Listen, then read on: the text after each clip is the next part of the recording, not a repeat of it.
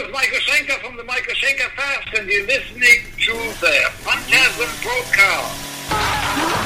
You are listening to Phantasm, the podcast that sews horror movies and metal together, with your host Corey Gorechrist and Dr. Vincent West. Get your movie collection ready and follow along as they review the latest restoration of cult classic horror films and interview the sickest bands in metal. Sell the metal! Sell the metal! Sell the metal! Sell the metal! Ah! Broadcasting from an abandoned morgue in an undisclosed location and blood streaming everywhere, this is Phantasm. And now your despicable hosts, What the fuck is up, and welcome to the Phantasm Podcast. Corey Gorechrist with me. Dr. Vincent West. plugging stuff in. What's up? Gonna plug you guys in tonight. Man, it's it's good to see you out, and uh, you know we got a hell of an episode for you guys.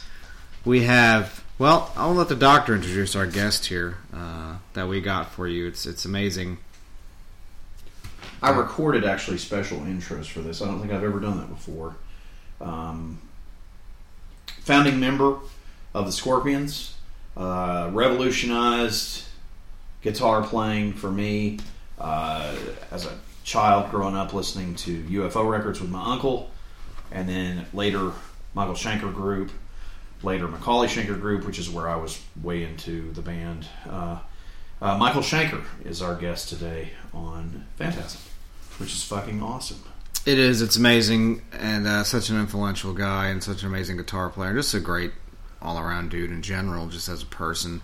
Uh, never let the rock star thing get to his head, and he's totally, you know, that. He's definitely a rock star, but he doesn't act like one. He's very humble dude, and he just loves playing music, and um, you need more people like him in this world. So it's a very cool interview, very insightful, and goes through his whole career. And there on the screen there, you see editor Chris Barnes, not to be confused with uh, the man Chris Barnes that we've had on here, a Phantasm alumni, and um, the only legit person that was ever in Cannibal Corpse, um, besides Paul. But anyway, um, we got a pretty sick movie for you guys as well.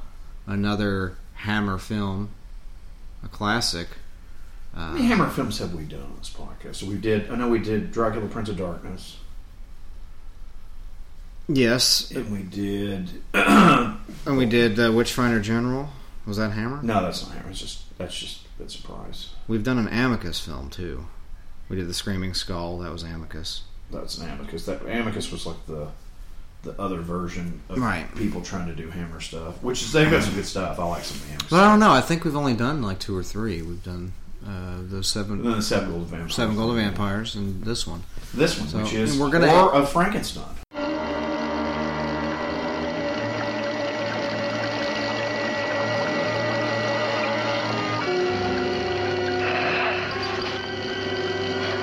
Shrink from this eye, this all-seeing eye. Hide from these hands, these powerful hands. Run from the horror, the ultimate horror of Frankenstein.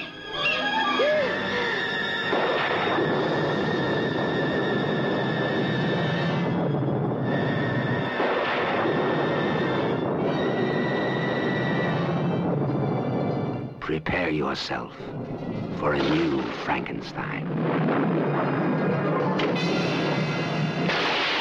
Searing the screen with excitement. A young Frankenstein, experimenting with the forbidden secret of life itself, molding his most terrifying creation.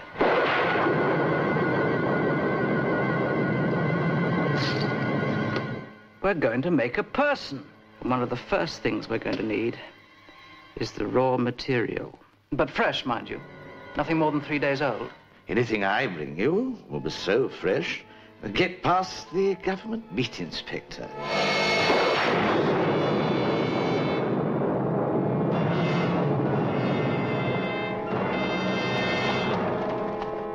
Alice, she's my housekeeper. I hope she can cook.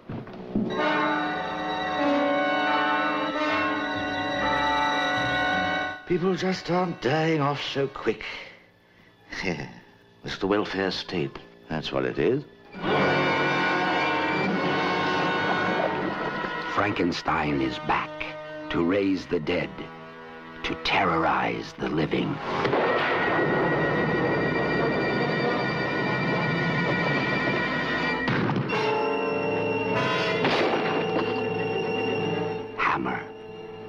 Masters of suspense, offer you a shocking bargain.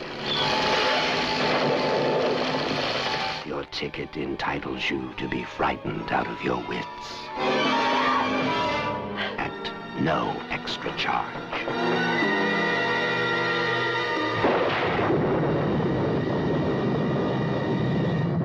Horror of Frankenstein, 1970. Uh, Beautiful fucking print of this. Jimmy Sangster directed and wrote, I believe. uh, Ralph Bates, who you love. Dude. My phone's going fucking batshit right now, making my computer go crazy. Um, and it's based on the characters created by Mary Shelley, of course, being the Frankenstein monster, uh, Frankenstein and Frankenstein monster.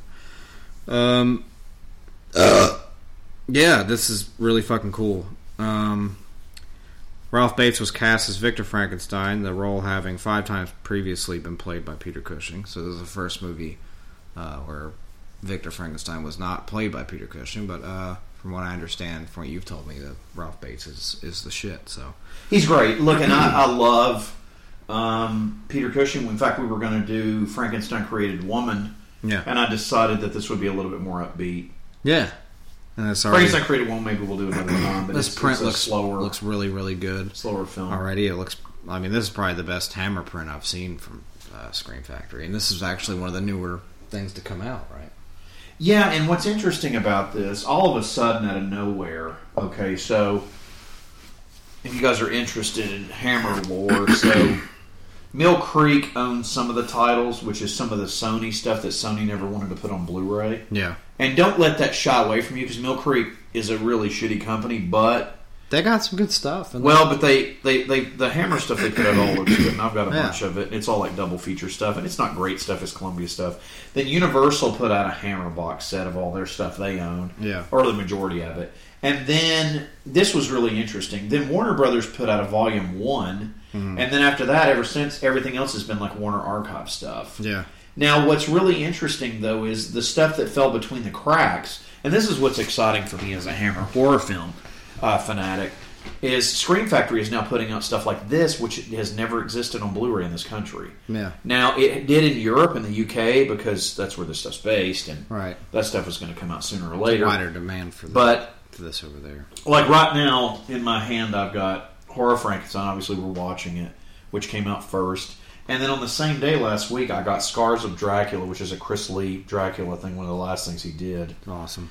um, or, or in, it's in the middle of things that he did because none of this stuff's been put out in order and then i got blood from the mummies tomb which we were originally going to do and switch to this but um, Oh, he just got fruited. There you go.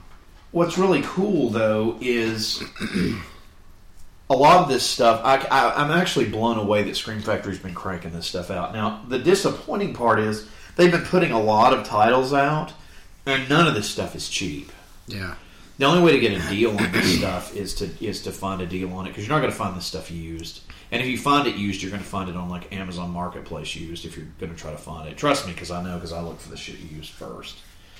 But a lot of this, I just go in and spend like twenty bucks from Amazon when it first comes out. Because if you if you wait, these titles jump up to like thirty bucks. yeah, And here's the thing: this stuff's not going to stay in print very long. Hammer stuff has a cult following, but once the people that we all buy it up, it just kind of sits there and then it goes out of print. yeah, Because on DVD, all this stuff was released by Anchor Bay, yeah. all of it. And my favorite one, of course, is about to come out. One of my favorite, if not my favorite, period Hammer title, "The Devil Rides, Rides Out," Out, which yeah. is something I'm very excited to get my hands on, and you know, hopefully, it looks good like this. Now that now that they're distributing, it, is it still public domain or do they own it now? What the Hammer stuff? No, that movie. Because that movie Here's, specifically look, public. this domain. is well. Here's here's kind of the deal with it. So a few years ago, there was a movie that came out called The Quiet Ones. Mm-hmm. You know what I'm talking about? yeah, Did you ever see it? Yes. Okay. No, I have not. That's that's a Hammer film, modern day Hammer film. Huh. So when the company came back, so you've got you've got all these different leisures. You've got that, which is like the British Hammer Company. Mhm. Then you've got over here, you've got, uh, which by the way, just just as a side note on the British Hammer Film Company, they tried to put out some Blu-rays and they put out Dracula Prince of Darkness and they put out which I have and they put out uh, Frankenstein Created Woman. This is like three or four years ago, and I bought both those and immediately went out of print because they couldn't distribute the stuff over here themselves, so it failed. So they got in bed with Scream Factory. So now we're seeing all the Hammer Film Company stuff, titles that they never distributed through Sony slash Columbia TriStar, which is all the same fucking company, and then Universal, and then Warner Brothers. Warner Brothers has been releasing all their stuff through Warner Archive, minus that fucking Hammer box set. But if you're an aficionado of this stuff, it's it's an expensive habit, and not only is it an expensive habit, it's hard to keep up with what the fuck is out there and what isn't. Um, but Scream Factory is putting out all the stuff from the actual British Hammer company. It's all the same stuff. It's just all owned by different people. Yeah. Makes sense. Some stuff was distributed by Warner Brothers. Some of their titles were distributed by Universal. Some were distributed by Columbia, which is Sony. And then the rest of it was distributed by themselves, like this title. He changed hands so many times with all this stuff. And, Well, back in the day, and you know, if you grew up in anyone that's listening to us, by the way, uh, cheers, and I'm not drinking, but cheers anyway, pretend I am. Uh, anyone that grew up in Great Britain, London, France, all that area, you grew up with this shit. This shit was on Saturday morning.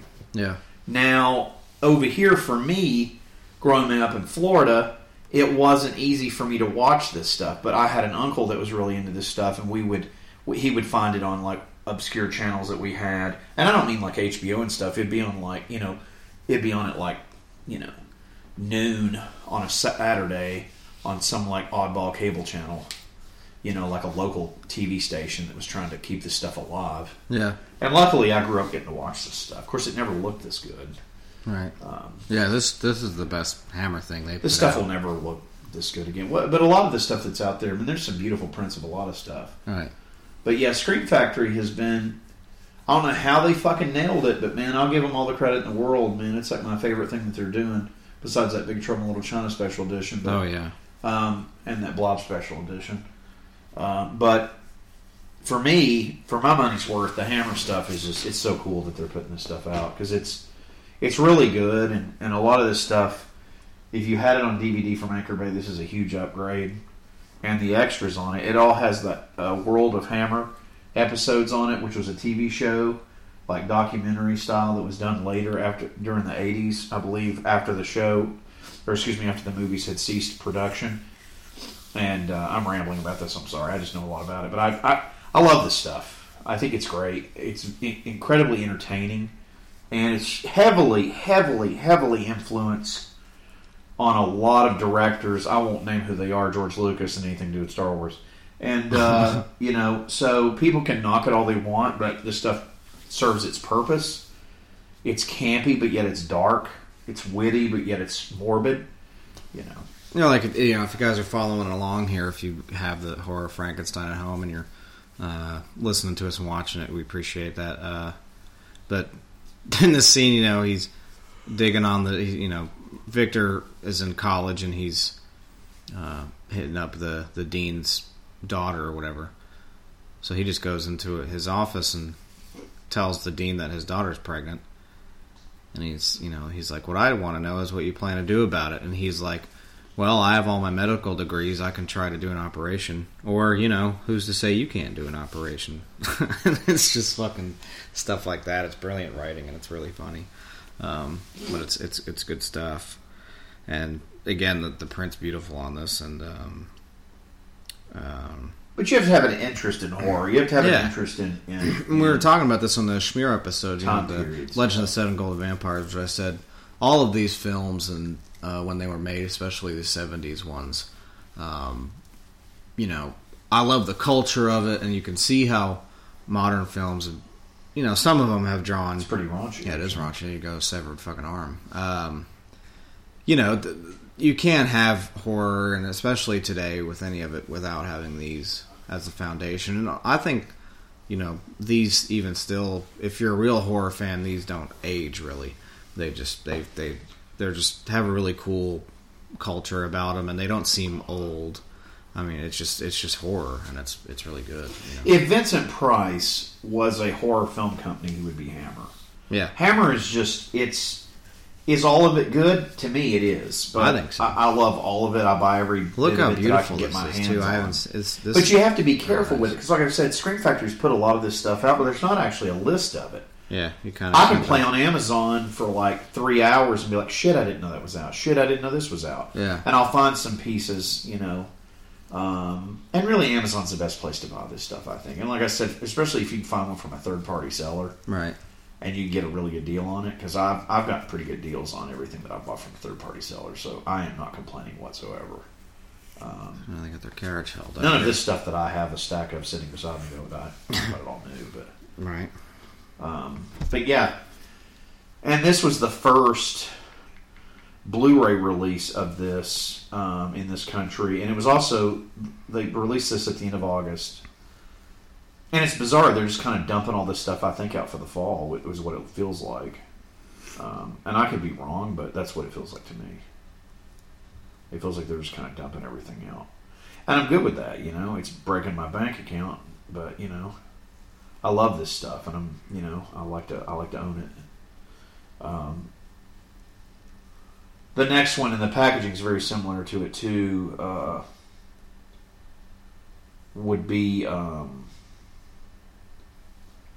Scars of Dracula, which is another one that's kind of a lost Christopher Lee thing. Yeah. And between that movie and all the stuff Warner Brothers has put out in the past year, there's a shitload of Chris Lee Dracula movies Yeah. um, and really good ones too. And you know, even the first one that he did, and uh, They put out Dracula AD, 1972. it's your favorite. Yeah, my came out favorite. last year. Um, that's a Warner Archive thing. It's beautiful. We Yeah. should do that actually sometime. We should for sure. It's a good one. I love, Um, I love that one. And um, you know, the cool thing is in this film, we get you guys unfamiliar with this that are wanting to check this out.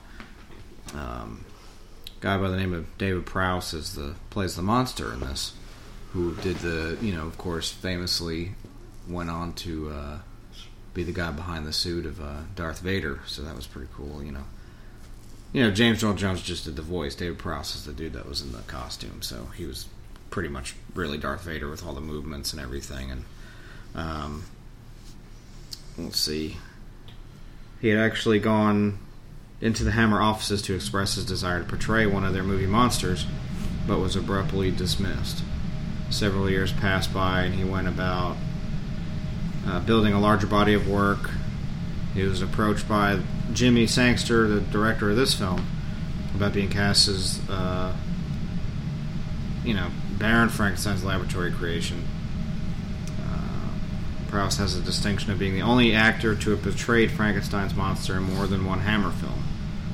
Uh, so this was the first movie. His second was Frankenstein and the Monster from Hell, 1974. He played Frankenstein in that film, or the Frankenstein's monster. Um,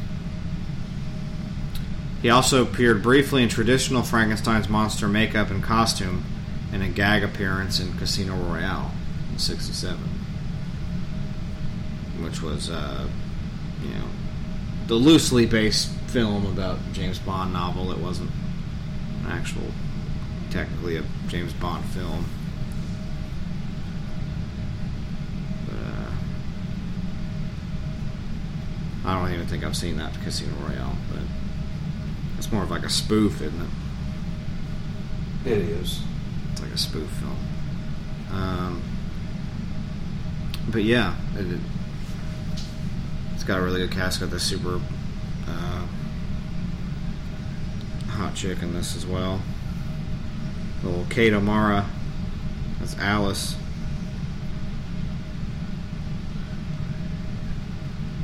And she was 74. She died in 2014. She's in a ton of stuff. And she was in uh, Vampire Lovers, and then this film, Horror Frankenstein. But I guess that was the only two films she did, uh, horror hammer, uh, hammer horror stuff. And she was uh, in in the old Doctor Who stuff, eighty five and eighty seven. It's pretty sweet. It's amazing. So yeah, that's the other thing too. None of these actors are just nobodies. I mean, they always had a very prolific uh, career, either before or after you know they were doing this stuff. A lot of them were pretty good, like play actors and stuff like that. And it's really big over there, you know. Um, that's good stuff. You know, Veronica Carlson's still alive. That's crazy. She was in Dracula Has Risen from the Grave. Frank, uh, Frankenstein Must Be Destroyed. Uh, yeah, that's pretty awesome. Of course, she's the blonde right here in this scene. So she's been in a ton of horror, you know, Hammer horror stuff. Dennis Price is the grave robber.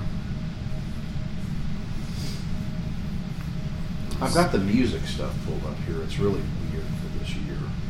And he's in a fucking ton of stuff too. Look at all that shit. It's really weird. Helter Skelter, he was Lord Byron. That's from 1949. I mean, this guy was acting forever. Um, and he was just, you know, you know, stage actor.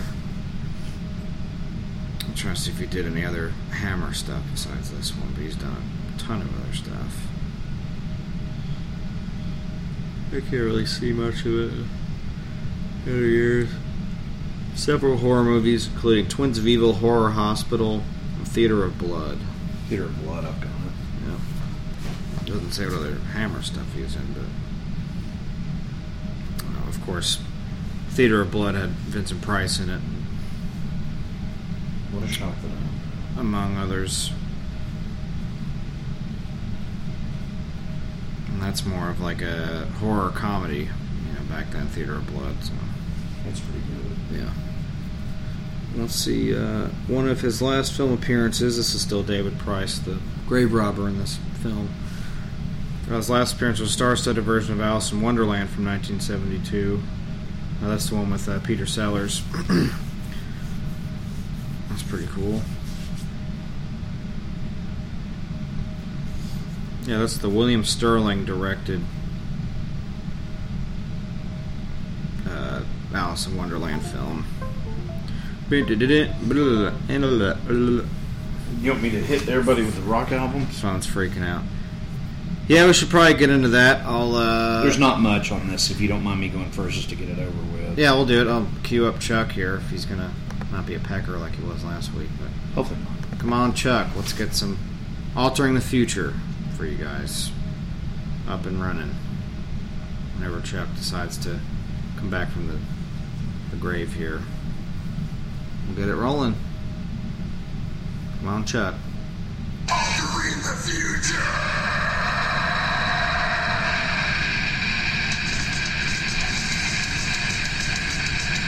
Thank you, Chuck. And now we can get right to it. Take you back to the year uh, 1970, whenever this film came out. I don't think we've ever done this. No, I know we did 71. No, I don't think we've ever done Well, the 70. music stuff's pretty quick. So Yeah. we've got So- David Bowie, the man who sold the world. Wow. Hawkwind, self-titled. Uh, mountain climbing. The band Mountain. Mountain Yeah. Climbing. Band called Cactus. I'm not sure what some of this stuff is. This is way before That's my weird about. Mountain. They're from New York. and they Uh, sound like Easy. Action from Alice Cooper. Uh, the original Human Being from Blue Cheer. Wow. Funhouse from The Stooges. The very first UFO album. What a shock. Badass. Uh, does not include Michael, of course, but uh, still a band he would later join and change their entire uh, place in music history. Right. Uh, very easy from Uriah Heep. yeah. The first Black Sabbath and Paranoid. It's awesome. Um, Deep Purple in rock. And what the hell? It's not my number one, but none of this stuff is. And then we got Led Zeppelin 3, which is just kind of funny. It's awesome. And that's it. That's all I got for you tonight, kids. In 1970, as far as horror, there was a lot of, you know, quite a few uh, Hammer horror films that were released around this time, not just this one. Nice. I'd love to hear about all that. Um, we'll just do some of the big regular movies first. Oh, okay. No, there's not many of them. Um, we got Tora, Tora, Tora. Ha! Yeah, it's a big one. Uh, we got Patton. Oh, yeah. It's a popular movie. It is. It's like a, you know, fucking butt critic movie, but it, you know, it's whatever. It's a good movie. I've seen it before. George C. Scott. Uh, we got uh, Five Easy Pieces with Jack Nicholson. Okay. Little Big Man, uh, Dustin Hoffman. Right. Um, got uh, Two Mules for Sister Sara. It's Clint Eastwood, Shirley MacLaine. It's a good one. Um, what else we got? Richard Harris, A Man Called Horse. Okay. Um, we got the Mash movie. Ugh. I've never seen it. Can we can we pause on that a second? I have never, ever liked MASH. I've never liked it, and, and I don't like the movie. I don't like the concept behind it, and I don't like anything about it. Who wants to watch a World War comedy? I don't know. I don't see the point of it. Me either. I always it was fucking turd. Probably the best one out of these normal movies. Oh, we got uh, for your Disney fans, got the Aristocats. Is that 1970? Yeah. Brewster McCloud. I didn't think that was that fucking old. Yeah, sure is. We got the Cheyenne Social Club. It's old Jim James Stewart and uh, Henry Fonda. So that's the Owl and the Pussycat. That's uh, George Segal and Barbra Streisand. I mean, there's some weird titles here, but you know they're worth they're worth mentioning for sure. Um, see if we got anything else before I get into the real stuff here. I guess the last one I'll do, we got El Topo, which is probably my favorite one. It's uh, Alejandro Jodorowsky's weird Western version of like Sodom and Gomorrah. And of course, Yodor, uh, uh, Jodorowsky ended up doing films like Holy Mountain and um, I think he did Santa Sangre too. So ended up kind of going into a weird realm. Like his films are always very strange. They always remind me of if like Mike Patton just like directed films. It's kind of what it seems like to me. Gotcha. Uh, but he did Holy Mountain, and then Holy Mountain was totally ripped off by Rob Zombie when he did Lords of Salem. That's a total fucking Holy Mountain ripoff. Doesn't come close though, because Holy Mountain's actually a really good film. Um, but yeah, El Topo, love it. Uh, then we'll move on to the horror of 1970. We got uh, Vampire Lovers, and that has Peter Cushing in it. Mm-hmm. He does. He plays as uh, General von It's Spielsdorf. movie, it also has uh, Kate O'Mara as the governess, who is uh, Alice in this film. So Kate O'Mara, and we got uh, Count Yorga Vampire. That's a bad movie. I've never seen that. I've one. got it. It's a weird Terrible. one. Um, there actually is a film we've done on here. That is on here. I'll get to that. Uh, Taste the Blood of Dracula. Love it. The Dunwich Horror. We got Mark of the Devil. Mark of the Devil I own. We got the old. Uh, this is a film by a dude you might know by the name of uh, Dario Argento. It's The Bird with the Crystal Plumage. Wheelchair Fucker has that movie. Yeah. It's a wheelchair fucker classic. Uh, Scream and Scream Again. I have that. A Hatchet for the Honeymoon. I have that. Uh, Blood Mania. I don't know what that is. Um, doesn't seem like anything relevant. Dr. Craig Cooper and nymphomaniac Victoria conspire to kill her sick father for the inheritance. When it is revealed that Victoria's strange sister Gail is the primary beneficiary of the deceased will, Cooper begins seducing her. Uh, doesn't have any but Vicky Peters, Peter Carpenter, whatever. Um, let's see, and then the main ones here. We got we actually got some pretty good uh, Japanese stuff at this time too. Uh, Fear of the Ghost House, Bloodsuckers. Um, got old Trog with Joan Crawford. That's more of like a sci-fi, but it's an interesting one. Uh, Cry of the Banshee. It's Vincent Price. I have that. It's good stuff. And then one that the uh, uh, the one that we've done on here. Did I say Scar? We got Scars of Dracula. Yeah, that just came out. I've got Yeah. that right over here. And you also have a different Count Dracula, where Herbert Lom is Van Helsing. Let me see what that looks like. And it's got Christopher Lee. It's like that cover thing. I can't see it.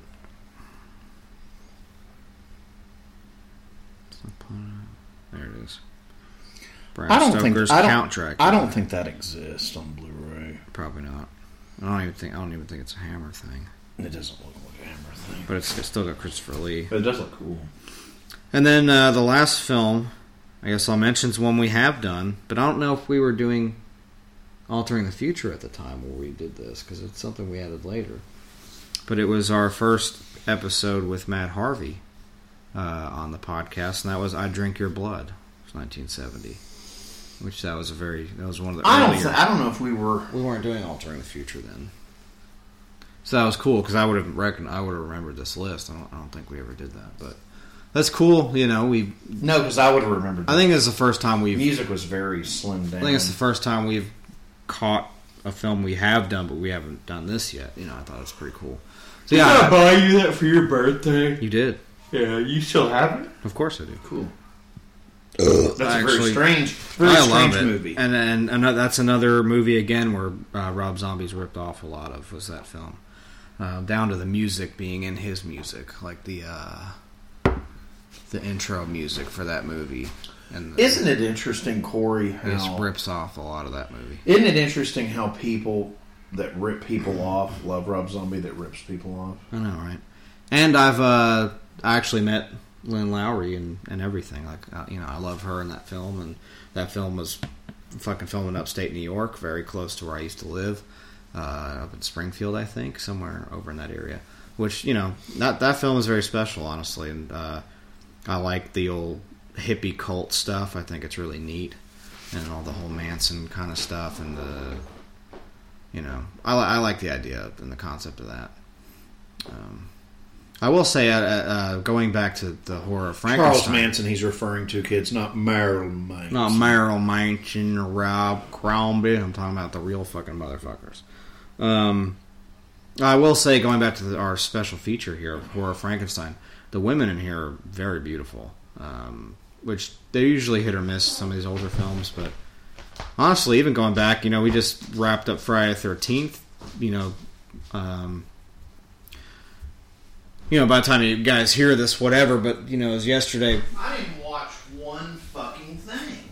I had to, and, and I was trying to get people. I fell asleep during Frasier on this couch. I you know, I didn't go to bed till like maybe two or three p.m. because you know I, I work night shift, so on the weekends it's I try to keep up that schedule. But I slept till like nine p.m. Um, being up till two p.m. and I stayed, you know, slept all the way till then. I didn't have anybody to watch the movies with, so I just started watching them by myself, and you know, I could entertain myself with those films. No, I think it's awesome. I, I want to So applaud watched- you for doing it. I think it's awesome. I always keep up with it every year. So, how many did you watch? I watched three. Movies. Yeah, I watched. uh I watched part two with uh, "Fuck Off." That is Paul Ryan's favorite Friday the Thirteenth. And as much as I hated uh, the way Steve Dash acted, or act, yeah, acted towards me, He just told you to fuck off. yeah, he was like, "Fuck off! Why don't you fuck off?" Uh, I still love the Potato Sack Jason. I think it's awesome, and that film is is raunchy. For Shout out time. to Doug Dobbs. That is his favorite Jason. Yeah, and it's I like I like Love the Potato I actually like some of the the counselors in that film. I like uh, I love Amy Steele in that movie. I think she's great. She survived. She's one of the only people. She's yeah, one of the only people that survives and doesn't fucking get killed off in the next film. I think I'm the only person that doesn't have a favorite Jason. Um, mine's always changed over the years, but the I don't have a favorite one. the uh, next film I watched is it is your favorite is is part four, uh, Big Ted. Then I watched that uh, next because that one's the goriest one. If, if it wasn't for part seven being completely fucking butchered by the MPAA, that would have been one of the goriest films ever made. But it's so horribly just just like mangled, and you can't even fucking watch it really because you can tell how bad it is. And the it's not enough to watch you the. didn't watch part six. That's like your. It's not a watch to. It's not enough to watch the. you feel uh, guilty that you didn't watch part six? I'll get to that.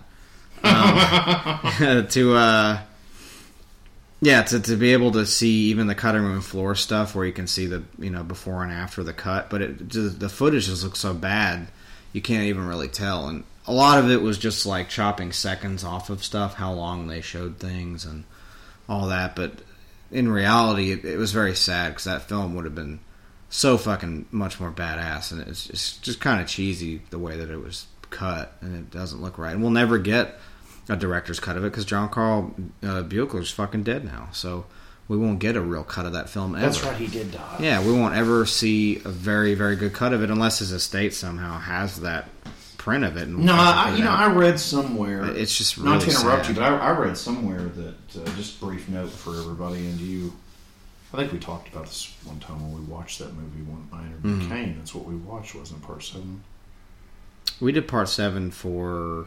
Uh, I thought we did it for Kane. no, we did it for. Uh, what's his name from Condemned? Oh, nice. We did. We did. We did for my buddy that used to be in that band. Yeah, Um, Townsley. Can't remember. I can't think of his name right now. Say Sorry. sorry, Sam. Sam. Sam. Sorry, Sam. I'm a fucking idiot. Anyway, but that footage, he has it, and Paramount would not release it to a subsidy company like Arrow or Yeah, they're just protective of it. or, or more importantly, a, a company like Scorpion that would probably take it and actually lovingly do it like they But their Paramount is make still making all the money off of those. You know, because they Not just, anymore. They just won't. Well, yeah, not with that Victor Miller bullshit, but Victor Miller's wanting to fuck everybody. they're not trying to make newer versions of these films or even put them out in 4K. They're just keeping it in these cheap ass little eight pack box sets you can get for 30 bucks at Walmart. I mean, they're just keeping them the same thing and they're not making you know better versions of them. But they're also like the main titles, you know, same thing with Nightmare on Elm Street. They're not going to you know, I think they're actually doing a 4K collection of that coming out. But that's also New Line, and you know, if New Line had all the rights to all the Jason films, then they would probably put out, they would probably restore them and make them look better. Um, but they just don't. It's like the same shit that's been in circulation for years and years and years. They just put different box art on it, but they haven't really taken care of it. And those films have made so much goddamn money, and they just have no care in the world to You're take right. care They of just them. seem like they're just kind of. They're just holding on to the fucking name and the eight films. You know, they're not.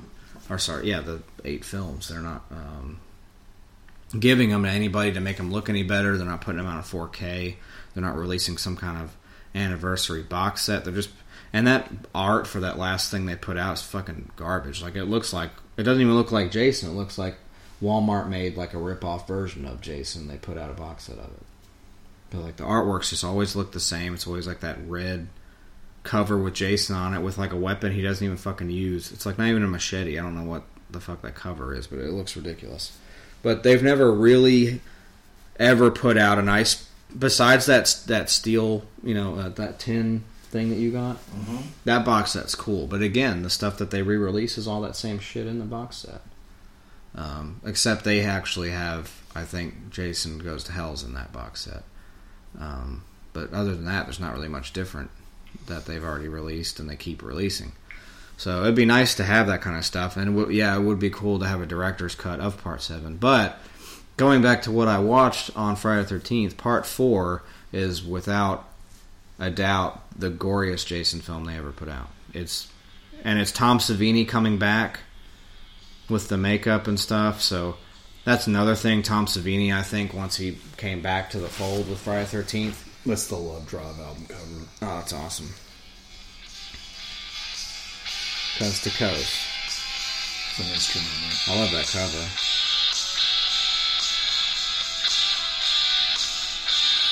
You can watch Friday the 13th with this stuff playing over it and fit perfectly.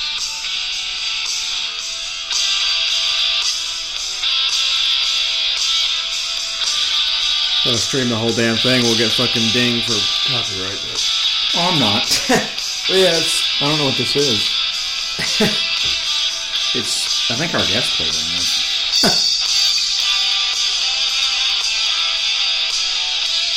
we got much more metal than that. Goddamn awesome.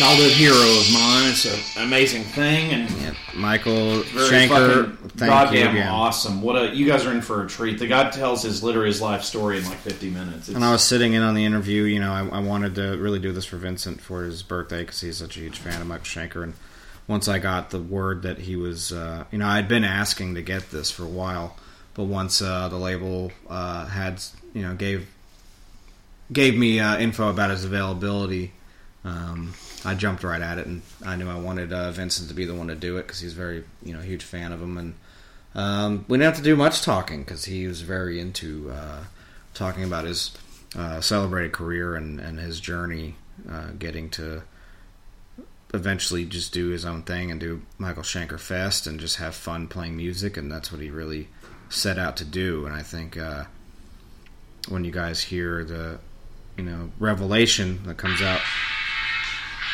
September 20th on a Nuclear Blast, uh, you guys will really get I love that song. The song's on fucking Detroit Rock City. It's a great movie. If you guys never seen it, from a movie about Kiss that was produced by all the members of Kiss once they reunited. It's just a comedy movie. if there's just snippets of things that. I don't know. We're good. I I think don't they've lifted some stuff on YouTube recently. I don't know what that is. But um, Good luck listening to our long ass episodes. to find it. Um, oh, they'll find it. Um, Never. Not with the doctor. If you guys want more info on the Detroit Rock City thing, if you guys are fans of that, you can listen to my uh, Lin Shaye interview. She is uh, Jam's mom in that, and it's very fucking funny. So we had a good time talking about that. So, but anyway, back to Friday Thirteenth. Friday Thirteenth Part Four is the goriest Friday Thirteenth movie ever made. It's fucking disgusting. It's Tom Savini. There's a lot of fucking.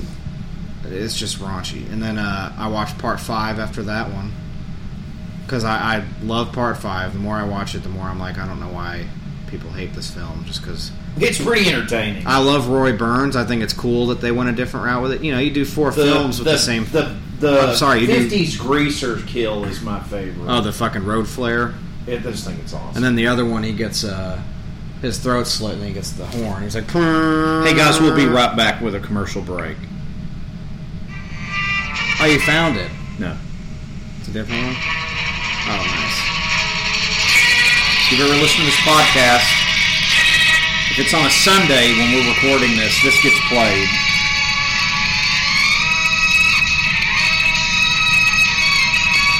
You're all too young to probably know what this is, but you know my crazy, ever living, immortal ass knows what it is. Dan, dan, dan, Doctor West. I love ABC Sunday night movie kids when I was growing up was the shit. Most weekends, most Sundays right now, you know, I didn't have cable. I lived with a single mom. And it was like 8 o'clock Sunday night. I had to be in bed by like 10, you know. Usually 9, but my mom, if it was a Bond movie, I got to stay up till like 11 watching that bitch. And they would show that motherfucker. They would show the fucking thing in full, but they'd have like 5,000 commercials on it. Actually, in fact, actually, Oh, if, this, this whole part, they're all if like, I may, this whole scene, they're all just fucking cool with it. tipping back fucking wine bottles. They're just like, I'll actually play wine." you one of the ads for it. Just to let you uh, know that I'm not making this up. ABC Sunday Night Movie. Hold on. This is actually really cool. I think you'll get a kick out of this.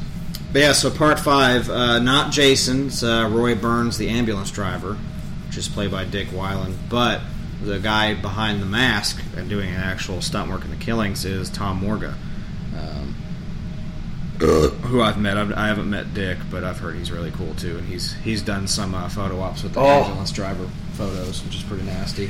For you, I, this is for you. This is for Corey. This is if I could take him back and be little and hang out with me in 1981, even though the movie's from 1979, but it doesn't matter. It's for you. Love you. Here you go. Nazi rally and violence in Berwyn after the movie. That was interesting. Nazi rally. That's why it was for me. Here you go, you Jew. Nazi rally after this. No. I know. Sorry about the audio quality, guys. It's VHS. YouTube, and it, it is. It's straight up VHS. It's like you can hear them. It's cool that somebody has this, though. And it's more love on YouTube.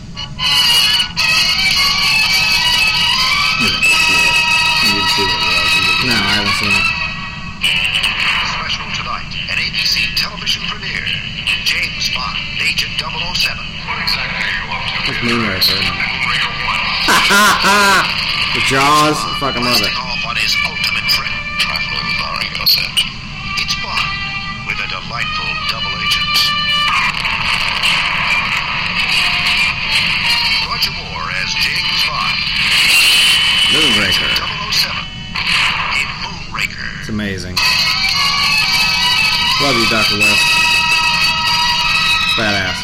I don't know why. That's just always been my favorite Bond film. And Roger Moore's my favorite Bond.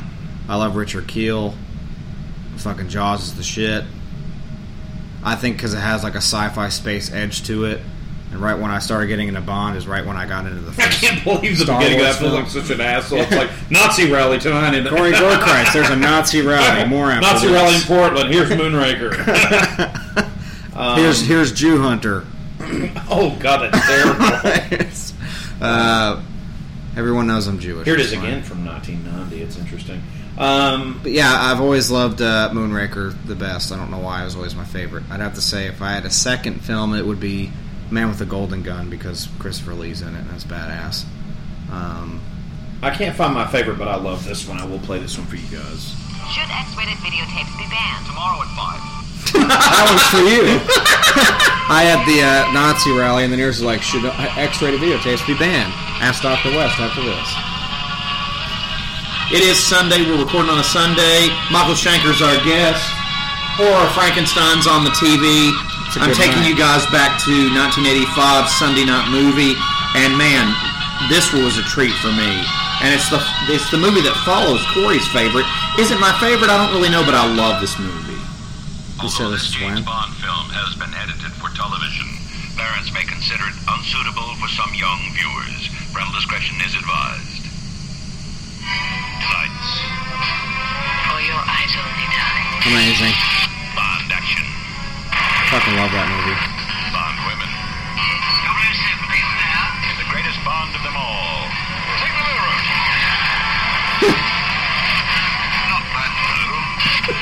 Not that.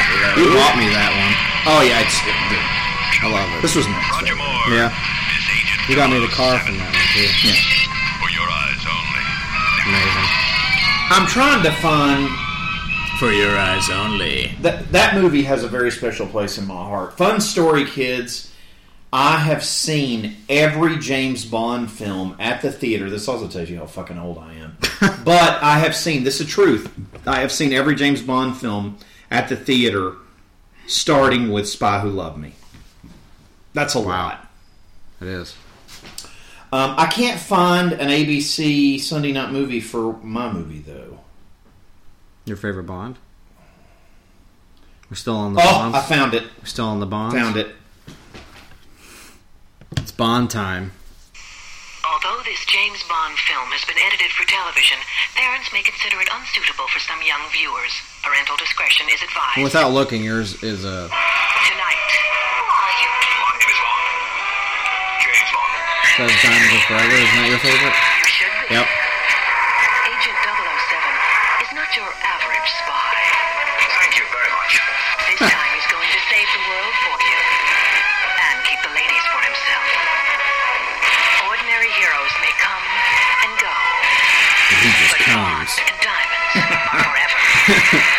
Bond just comes.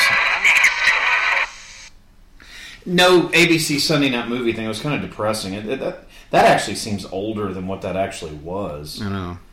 Um, did you know Vincent Price is in the Ten Commandments?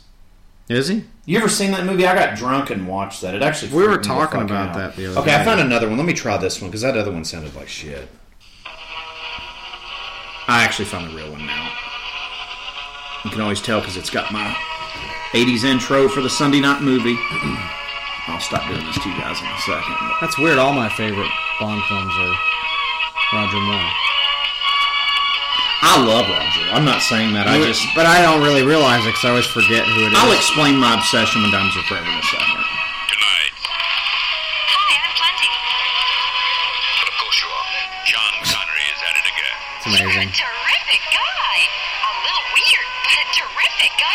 this time. It is well, new. I just don't enjoy messing around with a guy as tough as James Bond. He's got everybody fooled. You just killed James Bond. Is that who it was? I'm wrong, Mr. Bond. James Bond discovers diamonds are forever. The evening may not be a total loss after all. Next. Not be a total loss after all. I saw a picture of him the other day because he just turned like 89. It is so fucking depressing. True story, though. How old he is now. True story. God. It is. It is sad. I saw it as well. Oh. Um, but I want to tell you guys something. The reason that I love that movie, when my friend Matt, It's because Doctor. who I've mentioned on here probably before, I don't know if I have or not, I lost him in 2007 to lymphomatic cancer. When we used to hang out at his apartment when he had lost his job, and it was cool because he lived in like this like very bottom like cellar dweller like fucking bottom part of this apartment complex. Yeah.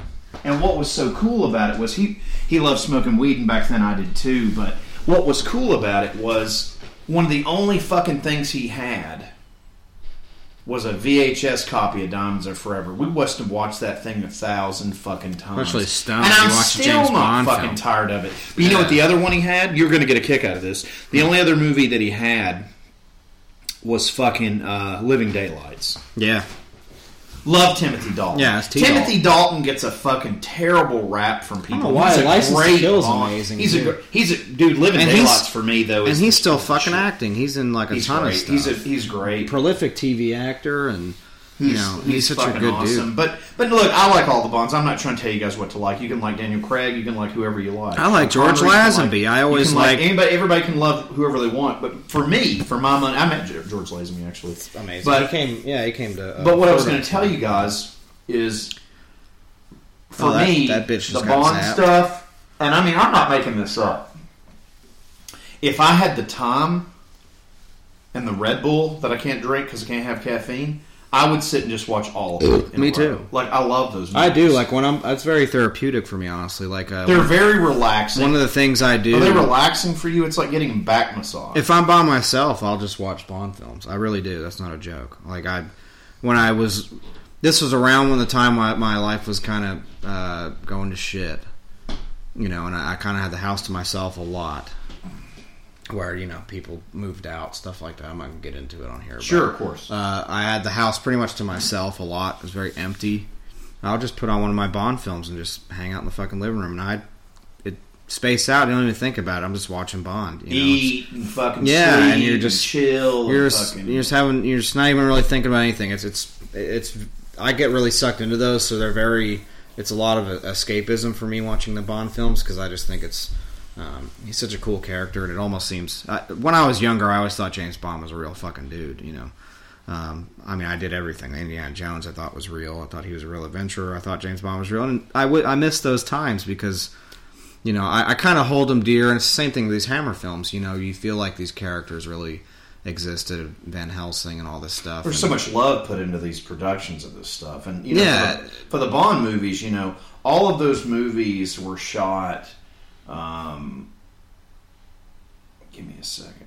Pinewood Studios, Yeah, the and which is the same place they shot the original three Star Wars films. It's also where they shot. it's where they shot the new ones too. Where they shot Raiders of the Lost Ark. Yep. Not sure about this. I'm pretty sure the second two weren't shot there, but I know that one was. And uh, interesting thing about This it, looks beautiful. This scene right here. I mean this this thing hasn't let up at all in the in the picture. Like some of these Hammer ones, they kind of go off for a second, but this one's been beautiful the whole time. It just interesting interesting thing for me about if you when you if you love movies and you love and you grew up with stuff and they're nostalgia for you and, it, and some people's nostalgia is completely different than others and I understand that but for me nostalgia um, is a more important thing for me because I think when I'm focused, it's a it's a key to survival. Yeah, and you know, it, all this stuff's very nostalgic, and you know, and we got some got some uh, sensual loving going on here. The probably my favorite chick in these Hammer films. She's fucking gorgeous. I don't know why. She's got that crazy eye makeup. It's hot. Yeah, love you it. know. She's like an old whore. Anyway. it's fucking awesome. She's like, "Oh, Mister Frankenstein," you know, whatever. Um, now, a lot of people, I just like the nostalgia feeling of this, and I love the escapism of all this because it, it's it's always in like a good historic period, and the actors are always like top fucking notch. Isn't it great how these guys are like independently wealthy too? Like they're Yeah. they're loaded, but yet they have the goddamn.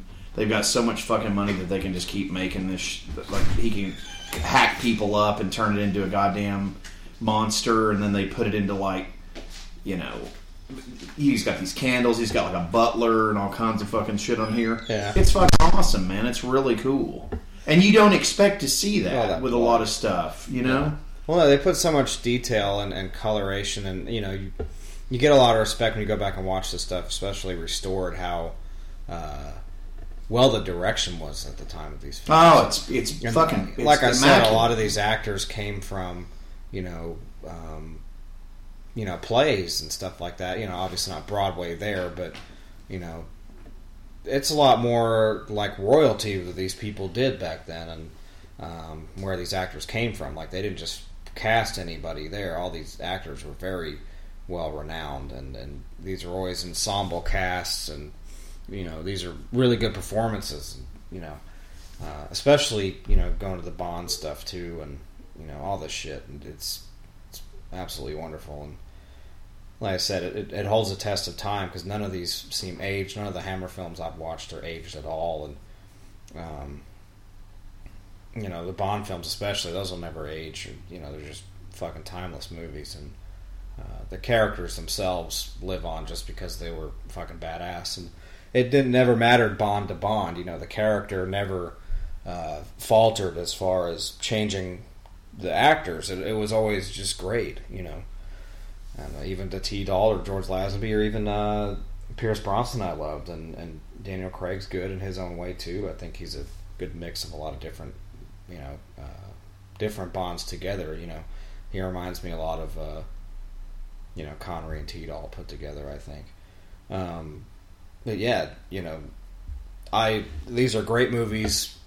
If you watch Bond or even the Hammer stuff, it's great escapism and just movies to put on and just relax and not be bored, not be stressed. They're just great movies just to, just fucking watch. And they're, they're you know they're perfect. And I feel like I'm learning something when I watch these films, or I'm actually getting a sense of culture and like uh, really good acting and performance. Well, what's funny is somewhere, you know, in California, you know, George Lucas was baked going and watching this stuff. Going, I'm gonna, I'm gonna cast him.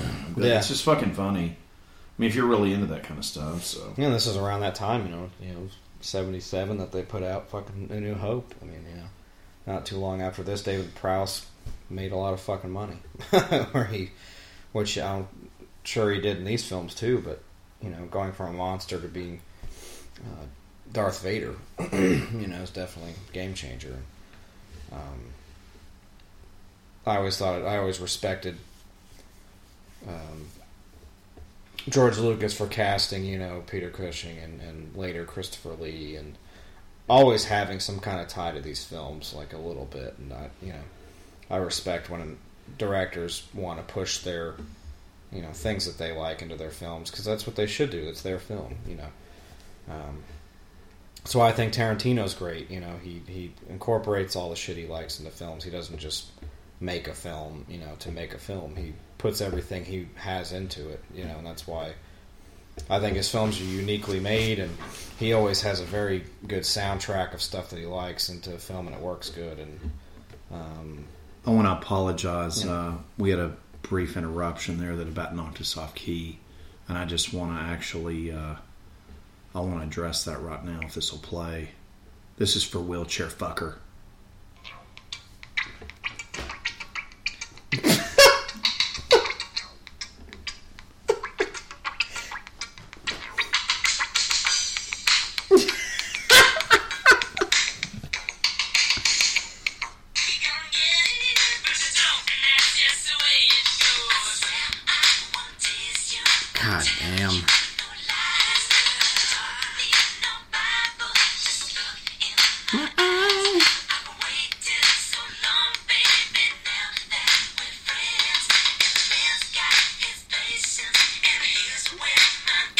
Bought your sex.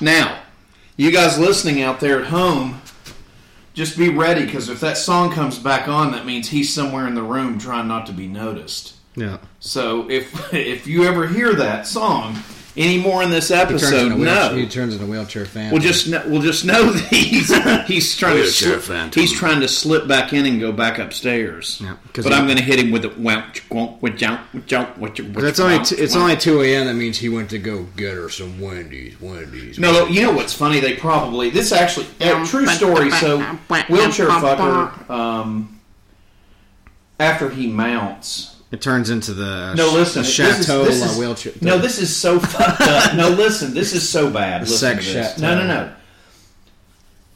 One time, one time he took the girl that he just mounted to an IHOP. Oh, but do you know where he before. normally takes her? I hump. Do you know where he goes? Oh. no, this is this is bad. Oh. He goes to hold on. Let me let me find my wallet because I don't want to misquote this business. I'll go ahead and give you guys a free Vincent West media plug. Oh, this is a restaurant. No. Well, yeah, kind of. But th- this is actually worse than that, and it's actually it makes this story even more degrading and disgusting on him. What does he take her to uh, Walmart to get her some fucking No, listen, I, I found it. Bomb X? I don't know. This, this is for real where he takes her. Amp it down. Discount card there.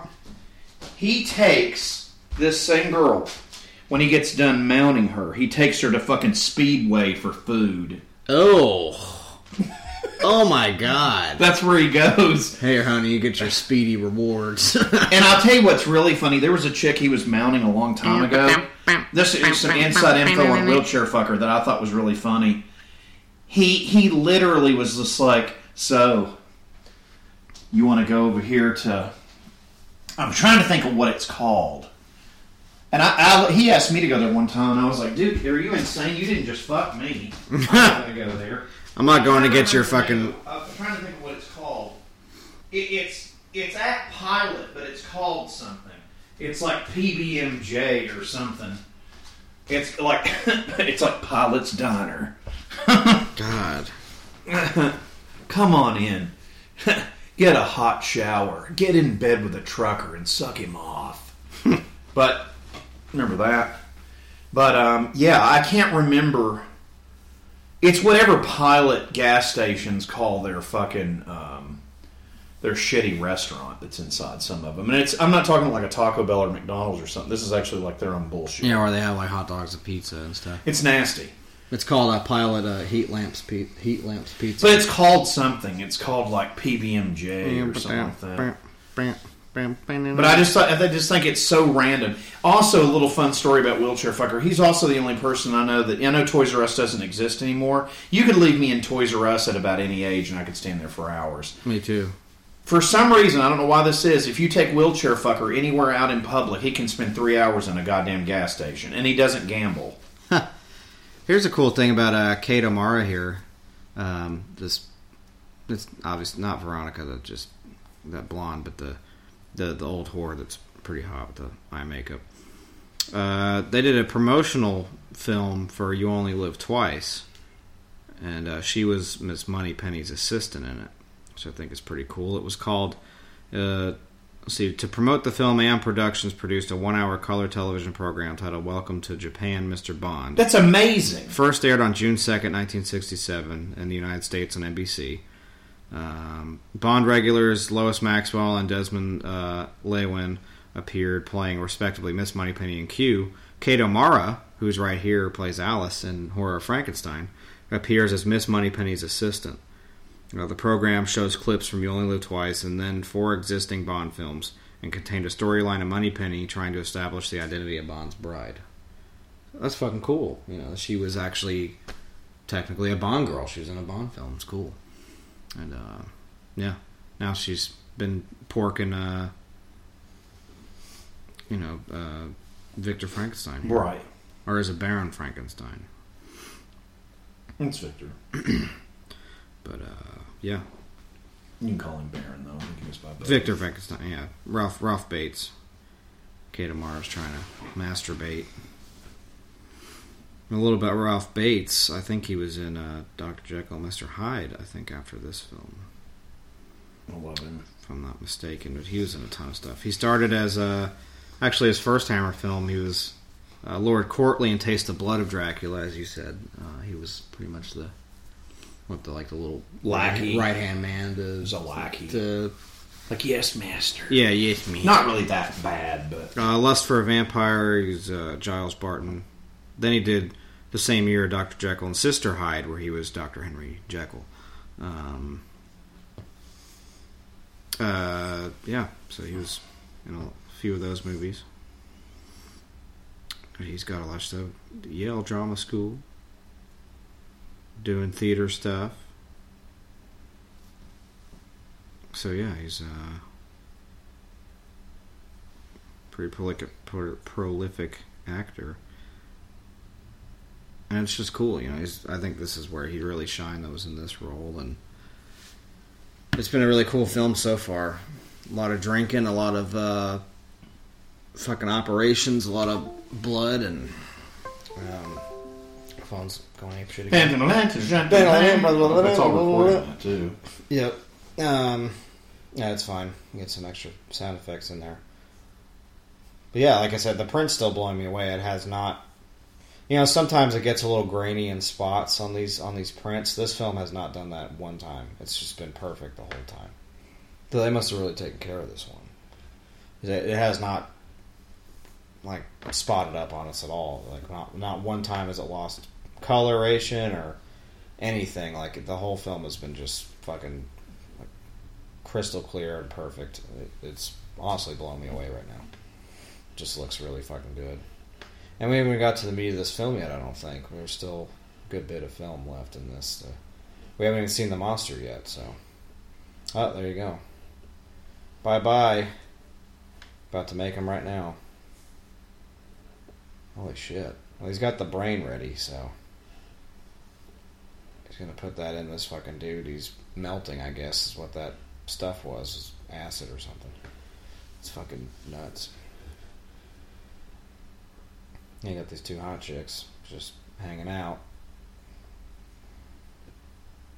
Yeah, this is starting to get raunchy right here. He's doing some open surgery. Indeed. But yeah, man. Uh, like I said, I love the culture of these films, and, and you don't even get me talking about Bond. If if you guys want to, uh, if you guys have a good phone, you can, and you got space on your phone, you guys can download this free TV streaming app. It's called Pluto TV. Doesn't have a whole lot to offer on there. It depends on what you like, but it does have a James Bond channel, and it's free. You don't have to sign up for anything. I think there's probably some kind of a premium paid for thing where uh, you can remove ads and stuff. but uh, it does have the first channel that's on there is a 007 Films channel, and that's all they play is James Bond. There's a horror channel, and they, they have some of the Scream Factory stuff pop up on there that I've seen. And then they have a 80s, it's called 80s Throwback or 80s Nostalgia Channel, something like that. 80s Hits, I think. 80s Hits. And the first film I saw on there, we watched it at work, was fucking Terminator. And I was like, you gotta turn this off because I have to watch this whole movie if it comes on. Um, there's Dave, there's fucking Darth Vader getting lifted up here. Sorry, guys. I know David Prowse about to show up in this movie, but it's time for another commercial break. Coming soon from Phantasm, a band Corey grew up with that betrayed him. They didn't just betray him, they destroyed him. They destroyed Dr. West, too. Coming soon, a video that will shock the death metal community. Oh my god.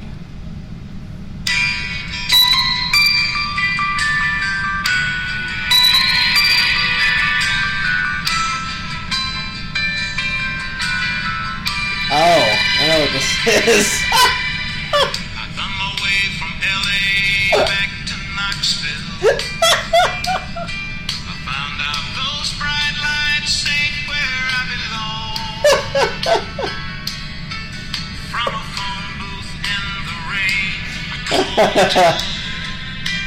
a film by Dr. Vincent West. A golden shower provided by Corey Gorecross.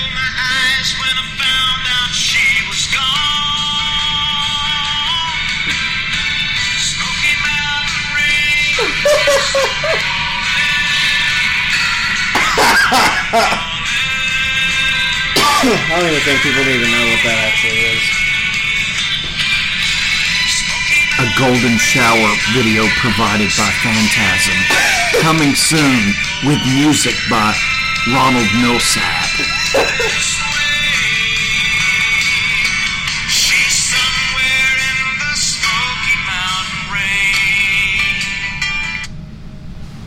It's yellow before black, guys. Smoky Mountain Rain. We had some good songs before that one too that we were playing.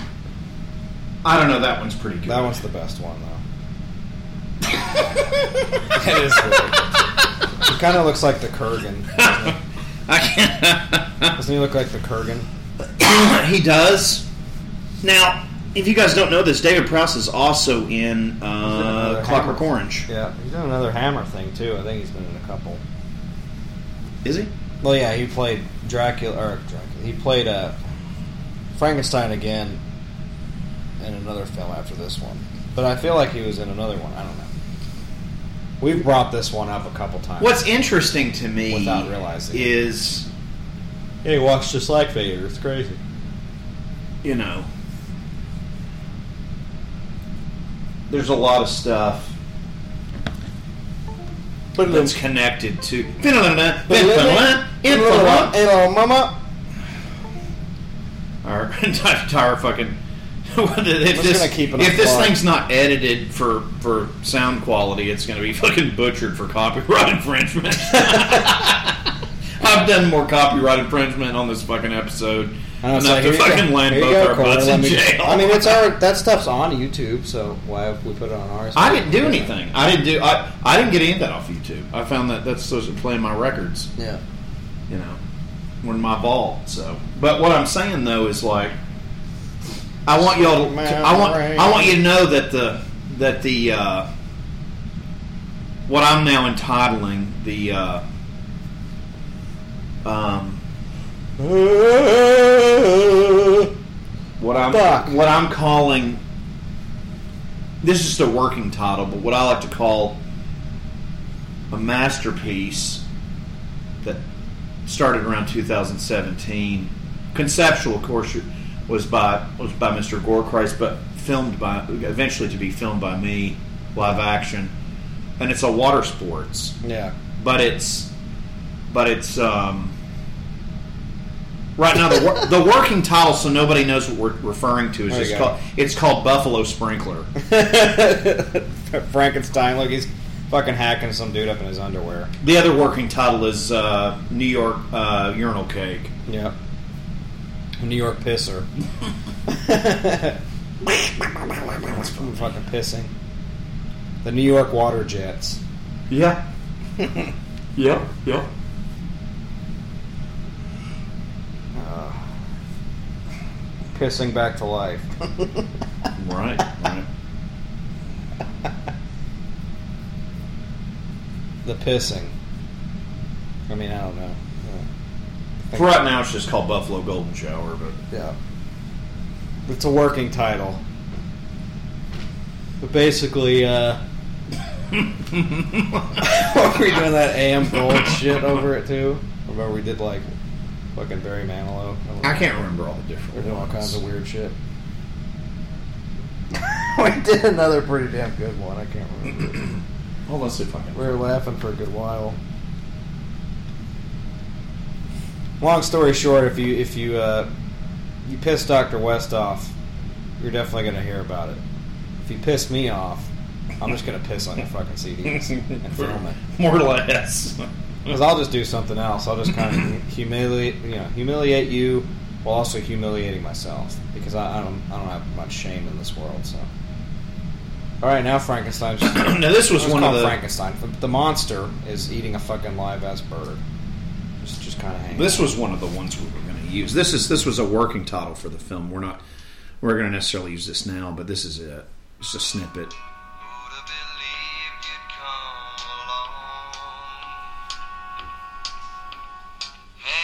It's all Neil. I love Neil too. Touching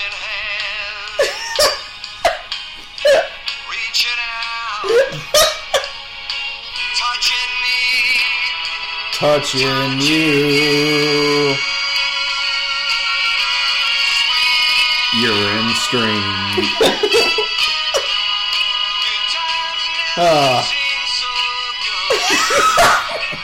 and just imagine me pissing on a fucking album, like just all over it, just within the jewel case, is just getting fucking peed on. it's fucking wrong. In the urinal, just like getting. Not just that, it was the getting fucking the, hosed the true down. horror story of it was that it's a mystery at a, at a fucking Georgia rest stop. Oh fuck! he didn't just he didn't just get the CD we're not going to reference, but he also got all the sports teams there too. Yeah, you know, I sure did. fucking a Bulldogs jersey, a fucking Braves hat. Yeah, oh, definitely the Braves. I, I pee on those at least once a week. Uh, I can't think of the other song. It was another rain song. I couldn't think. Wait, I've got a couple more because I remember a few of them. Well, you know, we were we were riding back. This was after the doctor had cursed out some Falcons fan too. That was pretty bad. You were like, I'll never forget this, and I thought wheelchair fucker was just going to drive off with. with It was a wheelchair that- fucker. It was Jason. Well, no. Oh yeah, that's right. That fucking fat prick. Well, anyway, I thought he was just going to fucking take off without you in the car because I was already in the car. And you, we had the windows still rolled down because Jason was actually pretty pissed off, and I had already gotten all my pee out on that record. But you know, basically, this guy was calling us fags or something like that, and you know, Doctor West doesn't fly that way, so. Uh, they were they were talking shit to each other right when he was about to open the door to get back in the car. He was like, "You know what? Eat a dick, chief." fucking gets in the car. we fucking sped off. Like, like, oh yeah, you know what? Eat a dick, chief.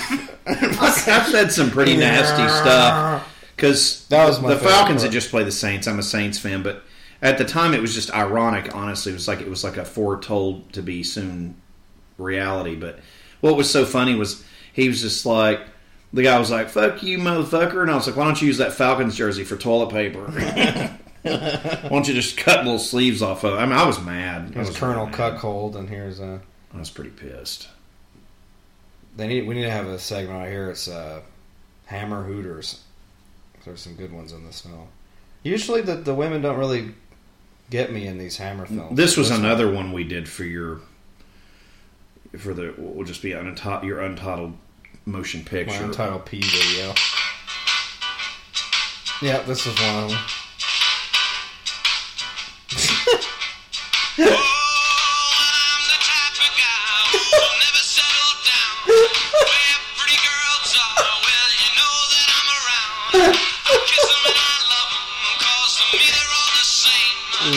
You just have to remember. Just imagine a hot urine stream. Yeah.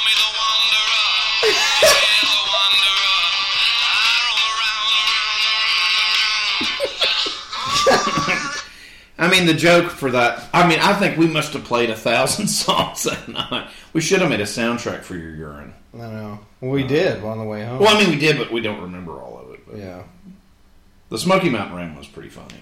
that's the best one by far. You know, it's too bad you can't like pee through the internet. you know, you could pee on lots of stuff you don't like. Yeah. Uh, um, I'd pee on this marionette in Ohio, but it's not worth it. I just let you do it. This one's stupid, but it, it would have been funny. I don't know. Is if this we'd another one? It'd be. This is kind of really dumb, but it'd be funny to. I don't know. I just thought of it. Just for the peeing? Yeah, for the Okay, peeing. okay. Just because it's retarded. Yeah. It'll actually work.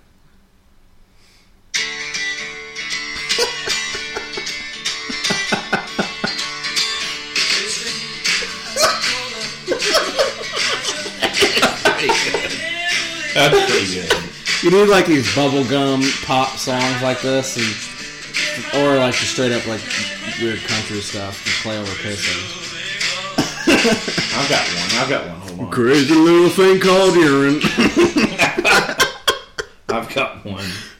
Crazy little thing called pee. I think this one would be really good. Hmm. it's just funny. And I think this one's good. Oh, I found actually good one. It's a newer one, but this will work. Oh God!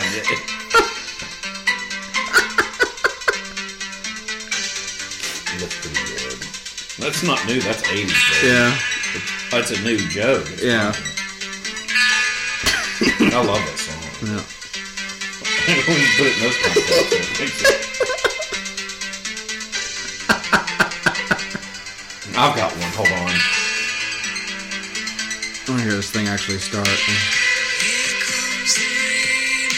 That's pretty good. I've got you beat though. You ready? It's all Annie Lennox. This is this is seriously perfect. I do like the Eurythmics. No, hold on. Th- This is this is ridiculously perfect. You ready? Yeah. So you have to just imagine. I know you guys out there listening, like, what the hell are they doing? But you just have to imagine. the thing. You'll see the film one day, but um, Yeah, we'll put it out. We'll, we'll make it uh, this where you can edit it. This is seriously fucking hilarious. Okay, are you ready? Yeah. You may wet yourself. All right. This is pretty good. Let's get off to make another. we never did this when we did it initially.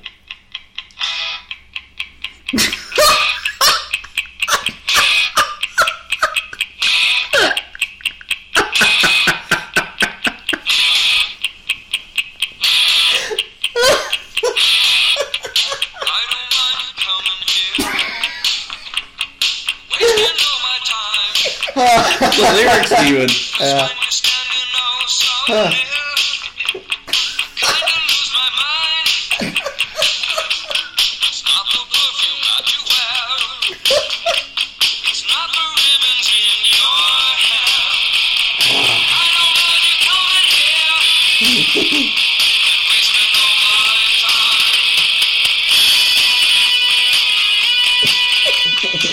to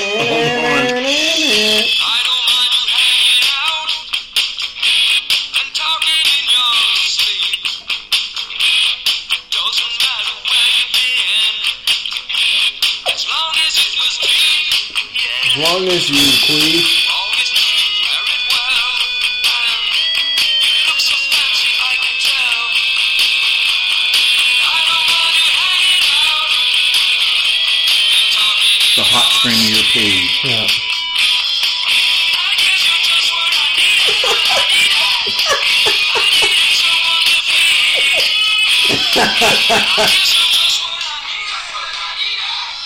It's pretty funny. It's hard to go wrong with classic rock when you're doing a urine stream. You're pissing on something you used to love. right. That's just what you needed. Yeah. oh God. What's the other one? The one I make fun of all the time. That'll be a good song. It's uh. Damn it. It's one of them. I heard it. Some dude playing in his truck, and I was like, fucking mocked him ever since. Hold on a minute. I've, I've got one. You're gonna think this is funny. I gotta think of that song first, because I'll forget it. No, hold on. I've, I've got you. oh yeah. He's loving every minute of it, loving every minute of it. That was pretty good too. Uh, Are you ready? This is pretty good. yeah. This this might actually be the best one that I've ever come up with for for the P. We're probably gonna have to use this. Are you ready? Yeah. That's amazing. Fucking that Roxbury.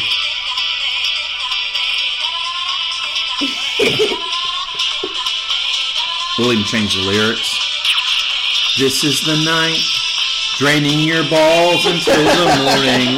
well, not drain your balls. Smelling my urine now. This is the night. I actually really like that song. Corey Gorechrist has it in his car. No, Nana Roxbury soundtrack's great, but it's funny for you pee into it. Here we go. This is a really good one too. God damn! After this fucking ad, I eat red curry crisp because I'm a fucking pansy. Ugh.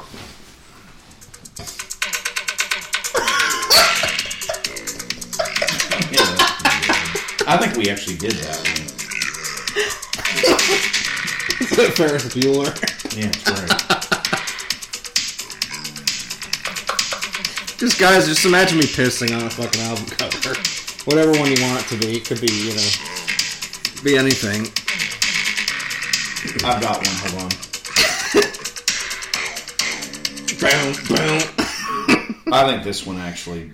This might be Phantasm, For me, you're- for me, just because I love it, and I think this is actually Phantasm, your video has been flagged for about 100 copyrights. but this is All by Neil Diamond and Queen. this is perfect though for for your video. You ready? This this is this is it.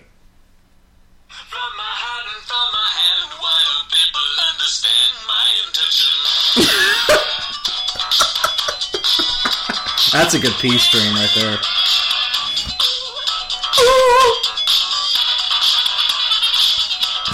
Anything like this is fucking perfect. It is. It's good. It's Weird science. Weird urine. Whoa, hold on. No, I've got it. And this actually, and this goes back to earlier today. You're actually going to think this is hilarious. This seriously may be the best one.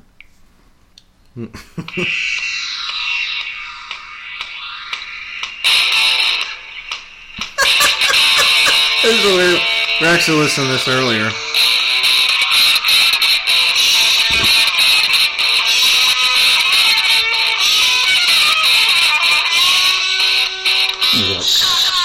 Yeah, just fucking hosing it down.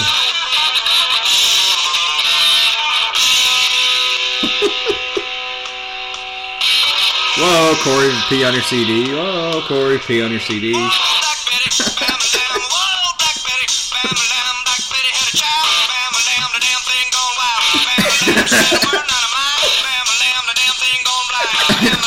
Pee on your CD, bam a lamb. Uh, urine on your CD, bam a lamb.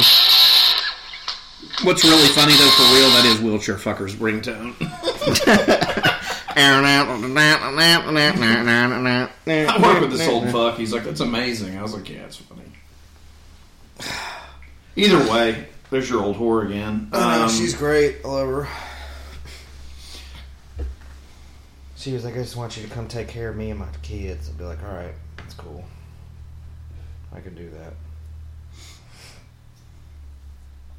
I just want you to come over here and just poke my old cooter, make sure I'm. Here we go. still This is this actually I think would be funny. You want one more? Yeah.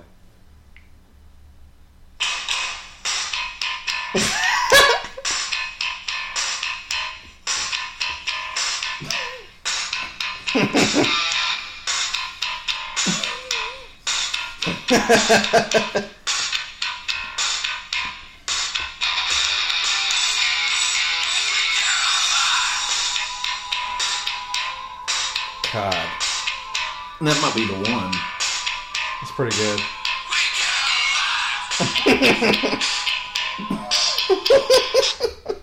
Let's see if this was the one I was thinking. of. God damn it! What is it with the smart food? It's like Corey, we know you ate fucking bullshit, fucking Little Caesars today, so we're gonna play all this fucking healthy food. Fucking I don't know. That's weird. They know how to target me. So I put in a text. That I was, here we go.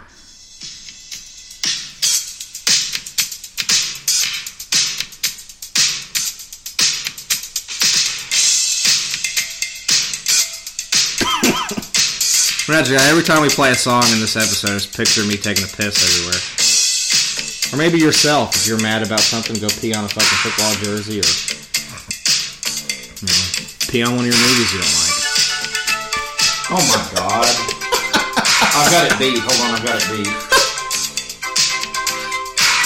I've got it beat. I want to hear the actual chorus of it. 'cause That's my favorite part of it. It's after the rhythm of his piss.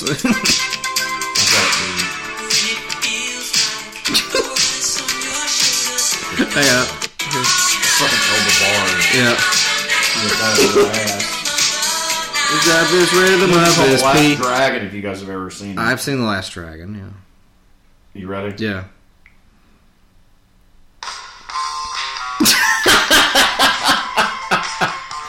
Don't stop. You're in time. No, it's not that. This is Oh, see, it's Super Freak, no, it's Super Stream. Super Stream, Super P, Super P. I think this is one of them we did. Yeah, I do Rick? That I love Rick James. James. Rick James is fucking awesome. It's good shit. It's good piss. Sorry. We are gonna. This episode's gonna be flagged, but it's okay. If y'all don't tell, we won't. So don't say anything, okay? Yeah. As they're listening out there, don't say anything. Unless you're friends at Phantasm to get fined and flagged, and let's don't do that. And don't be the asshole that listens to this and then flags us. I have to do this one just because it's awesome, but it's funny too.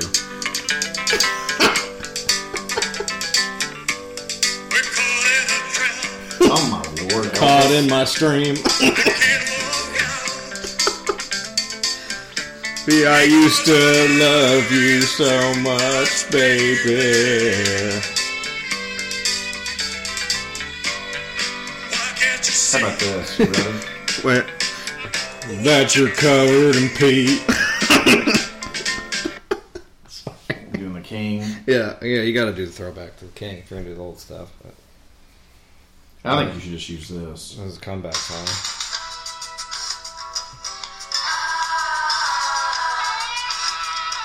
No. You know what this is?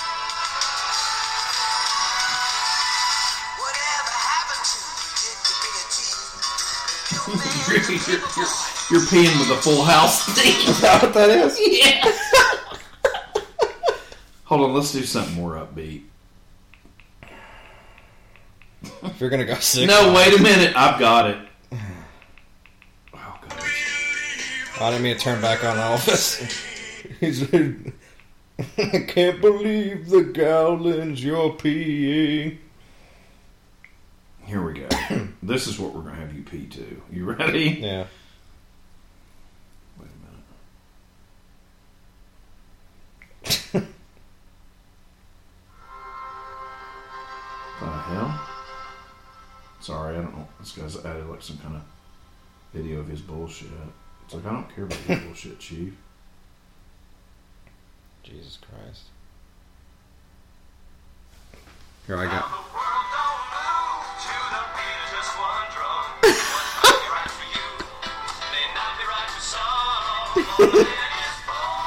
Different stroke. Yeah.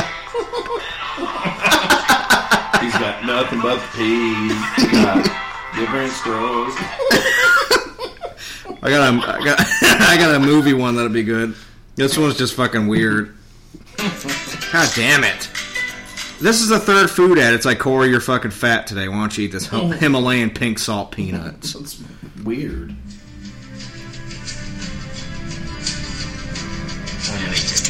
Just about to tell you. God damn it! It's from the actual movie. I don't want to hear that shit. Hang on. it's, here it is.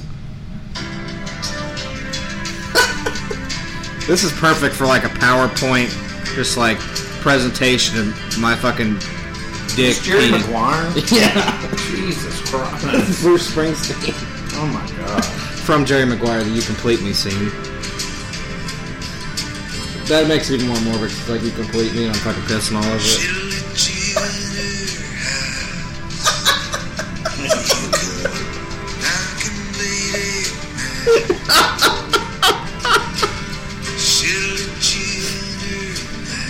He let you in his ears.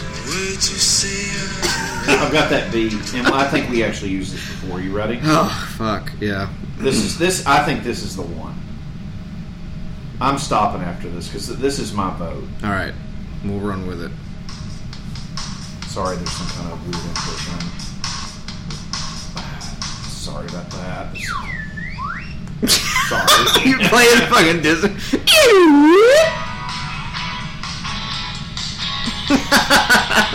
Hit me with your best stream. Peeing away. I think it's the best one, yeah. It is. Yeah, Pat Benatar. With a lump in stream. Fuck. Pull down his dukes.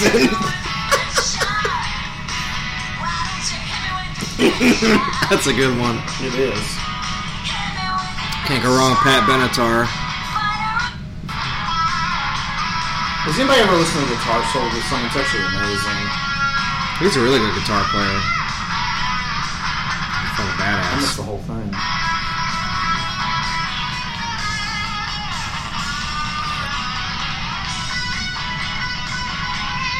Sorry. I had a 45 of that when I was little. Anyway, I'm So- done making jokes about pee. We Yeah. got Frankenstein, and there is Doctor Frankenstein and the monster, the creature of Frankenstein as well. Well, uh, Neil Giraldo, which is the husband of Pat Benatar. Oh, is he the guitar player? Yeah, He's amazing. longtime guitar player. Uh, performed and written, produced for many artists, including uh, Rick Derringer, uh, Rick Springfield, Amazing. Kenny Loggins, Steve Amazing. Corbett, Del Lord, Scott Kepner, and Beth Hart, and John Waite. Love him too. Got Grammy awards. Dude's fucking got a very prolific career. John Waite was in Bad English with members of Journey. That's awesome. Yeah, people like that don't get any credit. They did the theme song for Tango and Cash. You get the It's fucking best awesome. of one I got. Me in fair now, pal. Anyway, That's amazing. it's Um, but yeah, people like that should be recognized more, not just Pat Benatar, but Neil Giraldo and um, you know Monte Pittman that did Madonna stuff, who was also in Prong, which uh, I would love that Monte. Yeah, I think they should make police dress like that now. I think they would be more comforting. To Oh, the see. Bobbies, yeah. White gloves, everything. I think I'd Yeah. feel, and I think you because those policemen seem like they're smart. And they're professional. They're not fat, And they've had training. guns, and yeah. They've had actual training and they've been around for you know they're not just like just fucking dildos and suits that couldn't. Look at her tits.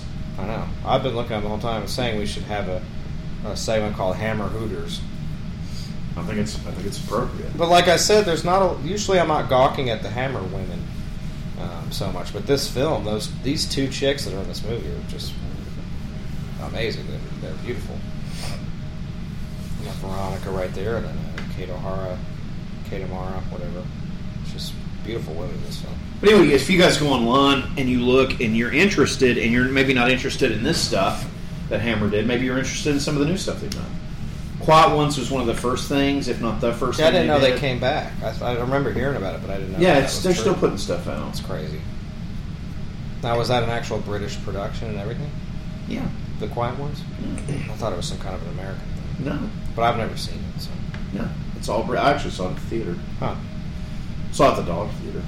Right. down in Tampa. But anyway, but what was funny was the interesting thing to me is that they still exist. And so it's kind of crazy. Now, do I like the new stuff like this? Absolutely not. It's two totally different fucking things. But Right. you know, it's cool that it exists again. Yeah. Um, yeah. It's like, just look, just stare into my cleavage, Victor. Go ahead and stare into my cleavage. Pink cleavage. And I, you know, this movie, um, I haven't seen it in years. It looks great. I'll say that the print has n- has not. Well, they took care of this stuff. This stuff's pristine. They sat on all this stuff. They didn't just let it go to shit. Well, some of it, you know, they just couldn't really help damage to it, print damage or anything like that, or just some of the stuff can't be restored. But this one is completely res- like it's perfect. There hasn't been any kind of you know uh, faltering of the print or anything. It's it's looked great the entire time we've watched it. It's very impressive. uh, this this film. See even there, like you can tell it's kind of grainy in that. No, and there it is. It's over. But uh, that's the only thing I've seen. What a weird ending. time. Yeah, there's kind of the, the body in there. MGM, look. Yep. That's crazy. MGM EMI, which is was later would become Capitol Records. It's amazing. Um, oh yeah, no credits, no nothing. The film just fucking ends right there. Um, But yeah, you know the we'll get into I'm the trying to get this out of here for wheelchair fucking reason. I use this. we'll get into the final Still feel thoughts fucking here. Butt, butt hurt fit. Get into uh, final Sure. thoughts here. Yeah, we got the Tardy brothers. Tardy brothers have been more on point than Chuck lately. Chuck has not been uh, wanting to cooperate as much. So uh, shout out to John and John and Don. Good job. but uh, yeah, final thoughts. Print is fucking incredible. It's actually one of the more impressive prints I've seen from Scream Factory. Um, never faulted the whole time. A lot of the older films I've watched, you know, there's still a good bit of it, but the, this one actually looked really good. Um, love Ralph Bates' performance. Thought he nailed the Victor Frankenstein role. Um, actually, I haven't watched a Frankenstein film yet, so that was a really cool first one to do. Um, again, the the eye candy for the the women on here were fucking great. So I enjoyed seeing some some uh, hot chicks of the Hammer Horror days on here.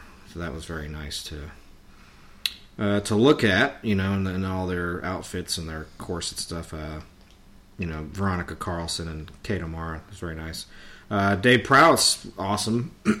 uh, seeing David, you know, Darth Vader hack up some people with an axe, that was very nice to watch. Um, and yeah, it, it's it was a beautiful film. And again, I, I don't have a problem with any horror films, I, or Hammer horror films. I think they're amazing and they they stand the test of time. And people that view them as boring, that they don't appreciate horror, they don't even like horror. Um, you can stick to your Rob Zombie garbage or your, you know, your fucking scared, stupid, fucking fake crap, and we'll stick to the real stuff here at Phantasm and uh, do, do the real stuff. And, and this is what this this this is about. It's horror as a whole, not just this new fucking Rob Zombie stuff. It's and I know Rob Zombie's a fan of a lot of that stuff, and he tries to bring some of it out, and I appreciate that. But you can't you can't make that repeat that stuff. Like that stuff is always going to be old school, but it doesn't feel like it's something old and you know it, it, just feels like it's something you have to fucking watch. It's like I said, like we were getting into it the Bond films. We talked about this on the Schmear episode, Destruction. Um, they're just timeless, but they're also just essential watching. It's like it's like you're getting an education in horror when you're watching them, and they're something that you have to watch. And they, it's not like it's forced; it feels great watching it. And uh, same thing with Bond films or whatever. They, they're not agonizing or boring to watch. They're just fucking good movies. So give them a chance. If you guys don't follow along with us, if you're the kinds of people just like to hear, listen to us while you're at work, that's awesome. But uh, highly recommend. And also, me being a younger guy too, they're fucking awesome movies. So just start watching the, the 70s Hammer stuff or even you know late 60s stuff. They're they're fucking awesome movies. You know, get get a, an appreciation and get out of your uh, oh they're old, they're boring kind of stuff. Like they're not black and white. They look perfect. It's it's a perfect time to watch them because they're actually restored now, so you can watch them on a Blu-ray player. They look brand new. You know, and they're they're a good piece of uh, historical film and great acting. And you know, there's early gore and there's a lot of kind of you know mutilations and killings and blood. I mean, there's a lot of interesting stuff in it. So yeah, definitely highly recommended from the Gore Christ here. I mean, for me, I just have to say the machines rose from the ashes of the nuclear fire. Their war to exterminate mankind has raged for decades. But the final battle would be not fought in the future, it would be fought here tonight in our present tonight. Yeah, we're gonna nerd out on this because this is my second favorite movie of all time. So, um, but yeah, guys, uh, amazing stuff. Love it. Uh, we have Michael Schenker on the podcast. It's absolutely fucking amazing that he uh, came on and, and Dr. West got to speak with him, and uh, we are Yes, so ha- so happy about it. And uh, you got It's uh, a very lengthy interview and he covers a lot of ground. New Michael Schenker Fest comes out uh, September 20th. Revelation.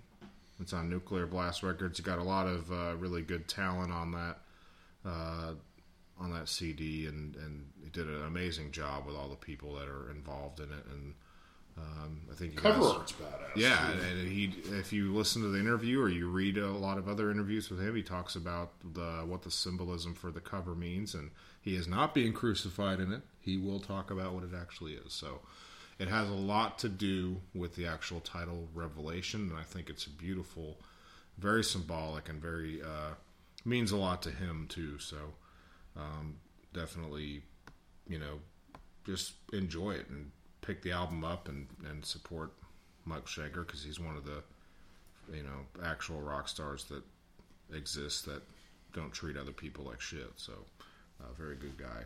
So yeah, uh, thank you guys for listening. I'm here at Phantasm. Uh, One more thing for me. We love you guys, Doctor. to quote Fletch Lives, don't bother me. I'm trying to watch The Terminator. but no, but uh, Michael Schenker, thank you, sir. Yeah, it was absolutely amazing, and uh, we'll we'll we'll uh, let you guys hear that now. And uh, from us at Phantasm here, stay fucking gore. You can leave a light on if you're afraid of the dark. Sleeping with the light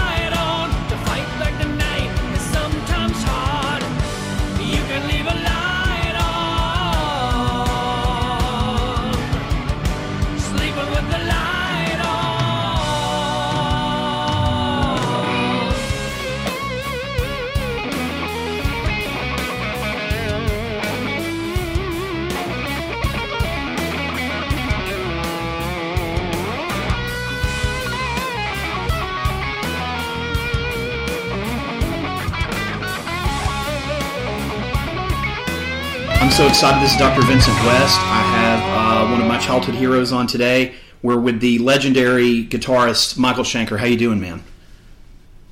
I'm doing good. How are you? Wow, so excited to have you on. This is an absolute honor, sir.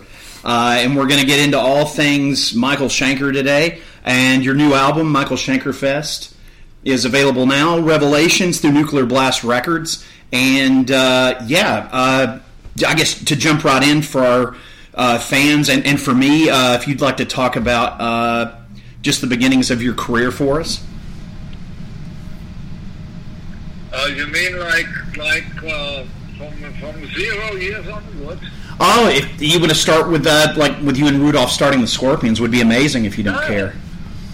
No, I started on cook, cooking book, uh, cooking uh, on cooking pots, and, and and I was singing when I was three, and I was playing a little bit, you know, uh, on my piano, on my mom's little piano, or my dad's little violin, and uh, and then one day there was a guitar in the in our bedroom, and uh, that's when I started to immediately identify, you know, that uh, the the notes, and especially, you know, we were listening to pop music on the radio, the hit parade, and we had the whole the whole room was full of pictures Rudolf put on the wall from famous people, Elvis Presley, Beatles, and Rolling Stones, and so I I. Um, was of course very interested in the guitar more than the piano or the violin. And uh, but you know I put one note and the next note and the third note and I went like wow this is fun. And, and it started right there. I never stopped you know and uh, just Rudolf was always very amazed whenever he came back from work you know how much I progressed and you know and basically I was just a kid in the in the sandbox you know having fun I never looked for anything. I never competed with anybody. I never looked for fame or, or success or anything. I was just like all that time from nine years on when I started playing. Um, I was just a kid in a sandbox, and then all of a sudden, when I reached the Strangers in the Night, um, all of a sudden people started saying Michael Schenker is God. I said what? and I went like, wait a minute, what's that? What's what, what have I done? And then Rudolf called me in an 81 from America and said, hey Michael, they're all playing your guitar style. I said, what? You know, and so I, I, I was really, I mean, I was kind of not really paying any attention. I, I was always enjoying touring around, like being, being you know, creating the Scorpions logo for our big uh, tour bus. Um, we had a, a 20 cabinets uh, uh, PA and you know and and uh, looking for uh, rehearsal rooms. You know, getting mattresses from hospitals and putting them on the wall, or putting uh, you know divider nailing wood on the to make a separate room. I was always into anything to do with rehearsal. You know, get something get something together so we can rehearse. You know, I was always there. But uh, you know, and so basically, my first years, I, I really unconsciously created something. I, I really don't know uh, what what why, what I did. I mean, I know what I did. I mean, I know that what I intuitively understood was that you know when I, when I was 17 years old, I stopped um, listening to other guitarists and copying them and, uh, and music in general. You know, I I, I I I stopped listening to music because the brain is a sponge. And what I wanted to do, I didn't want to copy people because they were already doing what they were doing. Why should I do it too? And so Right. I knew that everybody is unique, and if everybody is unique, and I open myself up, I obviously gonna bring something to the foreground that nobody knows about because it's hidden inside myself. So I, I understood that, and I did, you know, on a regular basis, uh, continue to putting notes together in my own way and stuff. And as a as a as a, as a byproduct, I created my own style. And I think, you know, I heard later, I heard people saying like that you know, some of the fans that now, you know, in big bands like Slash and so on, they, they, you know, they said that they never heard anything like that, you know, and of course they couldn't because I, I, it all came from the uniqueness inside my head, and by protecting myself, not listening to music and not copying music, you can't do it perfectly, of course, you know. But I mean, I, I was in a in a in a boutique in France, you know, trying clothes on, and they played the whole Metallica album, and that's when I learned the Unforgiven. I I, I I I found out how beautiful that song, The Unforgiven, was. And uh, you know, but you know, lovely music. But I never have on the radio in the car or at home, and so I have done this for half a century almost, and, and I really well protected myself. You know, the brain is a sponge that takes anything and it copies everything. I mean, if you know, you don't even know. I mean, if you don't protect yourself, you will automatically become a victim of doing somebody else's stuff. And so I was very, very focused on pure self-expression, you know, and I was fascinated with a single string, and uh, I was, uh, you know, very, very much in love with Zeppelin and Black Sabbath and uh, Deep Purple. Metal music, that was for me metal music. Right. The beginning of metal music, and that's when it really clicked for me. You know, by that time I already played, you know, four or five years, and uh, so I kind of uh, decided to use metal music, that kind of style, you know, but in- in- instead of pop music or jazz music, I wanted that, you know, metal music, heavy, heavy sounding, and especially with distortion, you know, it was like a combination of with a single string playing lead guitar, it, it like endless possibilities, you know, and so I, I used the metal uh, as my screen to paint my pure self-expression as a, as a lead guitar player, you know, single notes uh, on onto it, like a paintbrush, you know, having a screen and then we paint the picture. My lead guitar playing is, is the is the, the brush and you know painting on that screen of metal, and so that's that's what I that's what I um, did, and uh, you know, so I wrote my first song when I was with. Uh, uh, when I was 15 years old in my mother's kitchen. No, no, nobody was there. Uh, I was all by myself, and the Scorpions credited themselves for that for that song. It was my first written song. Uh, it was a very nice song, actually. Uh, I, I don't even think Rudolf can play that song because it's not that simple. The second, time round, and uh, you know, and so uh, the, it, it got the title "In Search of Peace of Mind," and uh, yeah, I have two tattoos on my neck. Uh, one, says "Born to be Free," one uh, "Born to Overcome," and one says "Born to be Free." But I'll get to that later. But uh, you know, and, and and so it was my first song, and on and there I played the solo as a 15 year old. I have no idea where it came from, but there's nothing wrong with it. Just like I, you know, um, found that. Uh, um, the, it, the theme of the imaginary western from Leslie West, you know, that, that solo is so beautiful. There's nothing wrong with that. Right. I heard that by accident the other day, and I said, the timeless, you know, it's, it, it will never die. And I did a solo as a 15 year old on that song, In Search of Peace of Mind. I, I don't know if that was me or where that came from, because the rest of the solo playing is very underdeveloped, you know. I mean, you can hear I'm learning. And, but that song, I mean, that, that, that piece of music, that piece of solo, I have no idea how I did that. And, and, and I tried to, you know, to copy it because uh, Be playing it in 2000, um, um, in, in, in, in 2020, my 50th anniversary. And it's actually timing-wise, like really, really, really, really difficult to, ca- to capture it. Uh, and so it's quite quite amazing that that uh, where where does that come from though?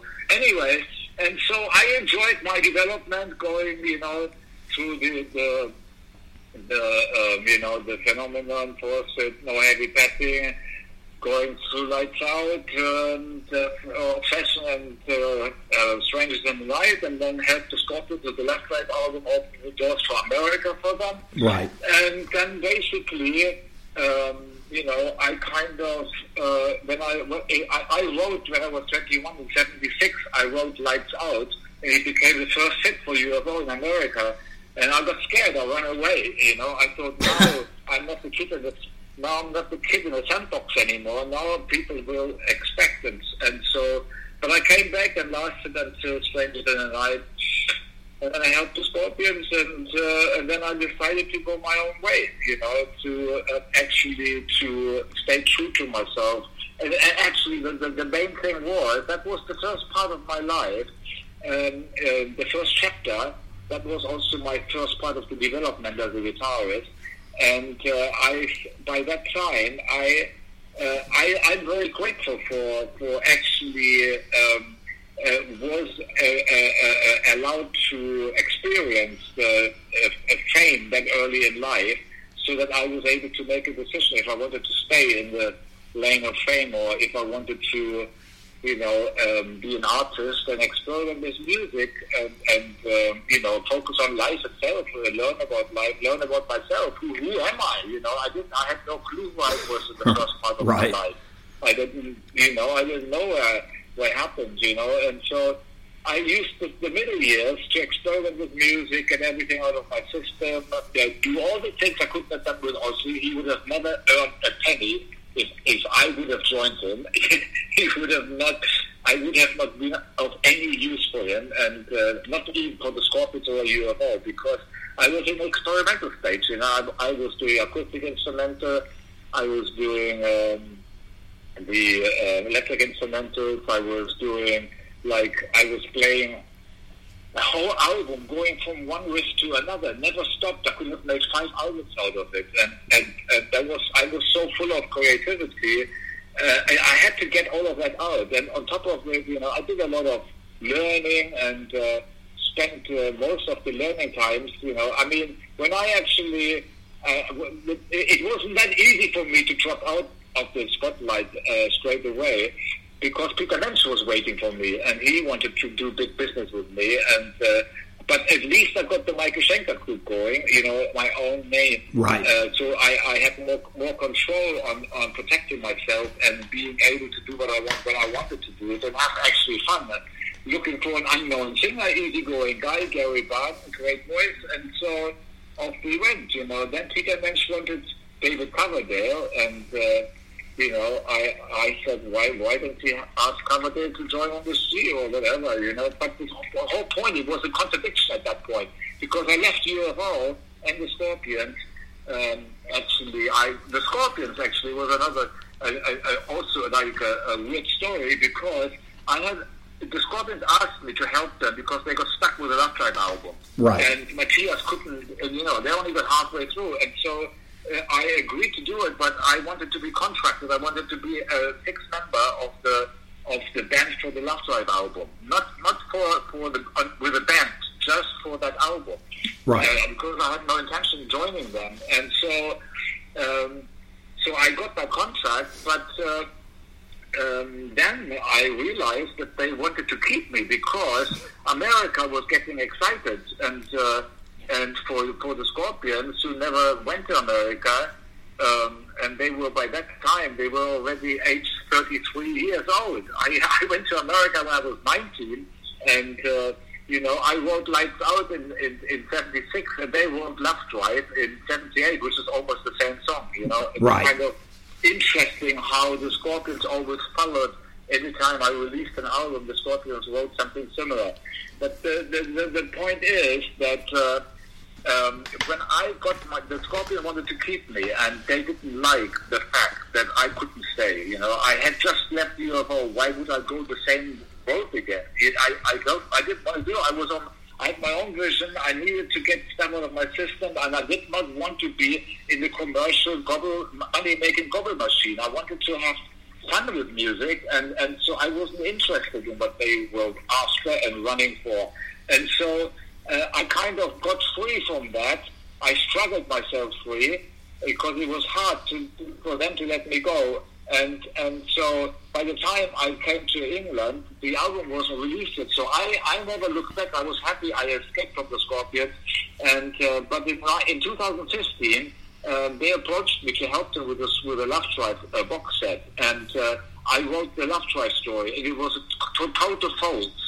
And That's I awesome. was really annoyed about that. And I said, like, you know what, guys, you can't do that by yourself. I'm not going to take this is all a lie, and I'm not going to participate with you guys. And that opened the can of worms. What I have discovered since then is unbelievable. You know, then you have to remember, I, I had Herman Francis from the, the rhythm section on the Scorpions with me for four years. you Right. know? So I know a lot. I've discovered a lot, and it doesn't stop. You know, it almost more comes to the foreground. So anyway, so now that they knew that they uh, that I was gone already and the album wasn't released yet. So Rudolf had a plan. He uh, wanted to uh, create a illusion, a, a distortion, um, because everybody expected, um, you know, a Schenker to come over there, and. Uh, and uh, a, a Michael Schenker, but not necessarily knows all the names. You know, everybody. You know, there's uh, even though UFO was very famous, but uh, you know, sometimes I I love a band, but I don't know any members in the band. You know, Right. Uh, in, in the past, you know, I don't know the individuals except for the Beatles. you know, so um, you know, so I had a contract, a six member. When I saw the false love track story, and I saw that there was no picture which was, you know, to be a six member, uh, everything equal, there should have been a picture in there. Then my compositions, Rudolf asked me if I would give him my part of the composition of, of, of Coast to Coast. And I gave it to him. Therefore, the, my name is not mentioned as a, as a, as a songwriter. And the beginning of Holiday, which is 45 seconds long, which sets the song up beautifully, is not even mentioned. So there is also no credit, songwriting credits there. Okay, now uh, Whelan asked me if he can play the black and white Flying V as well. Okay, so I I let him do all of that stuff, you know. But today I know exactly what he did. He he confused the people. You know, the picture was gone. There was as little Schenker as possible on there. And then they only used Schenker a lot if it was necessary, but when, if it was possible without, them, then they didn't use it at all. And so the people, when they received the Love Drive album, you know, there was a Schenker there, there was a there was a black and white guitar there, later he had blonde hair.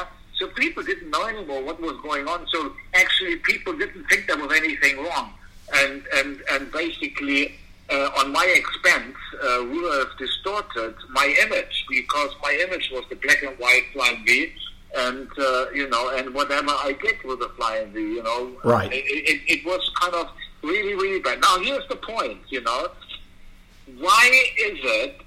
And and so the album cover of Revelation is all about my middle years, and the middle years is that I got slandered, trashed, and you know, if we can't have him, nobody will. And um, not, you know, also the business side, the business people, because they wanted to make a lot of money with me, and I wasn't interested. You know, I wanted Right. just to have fun with music, and so everybody started hating me, torturing me. They invite. I was invited on stage with two other famous people to jam.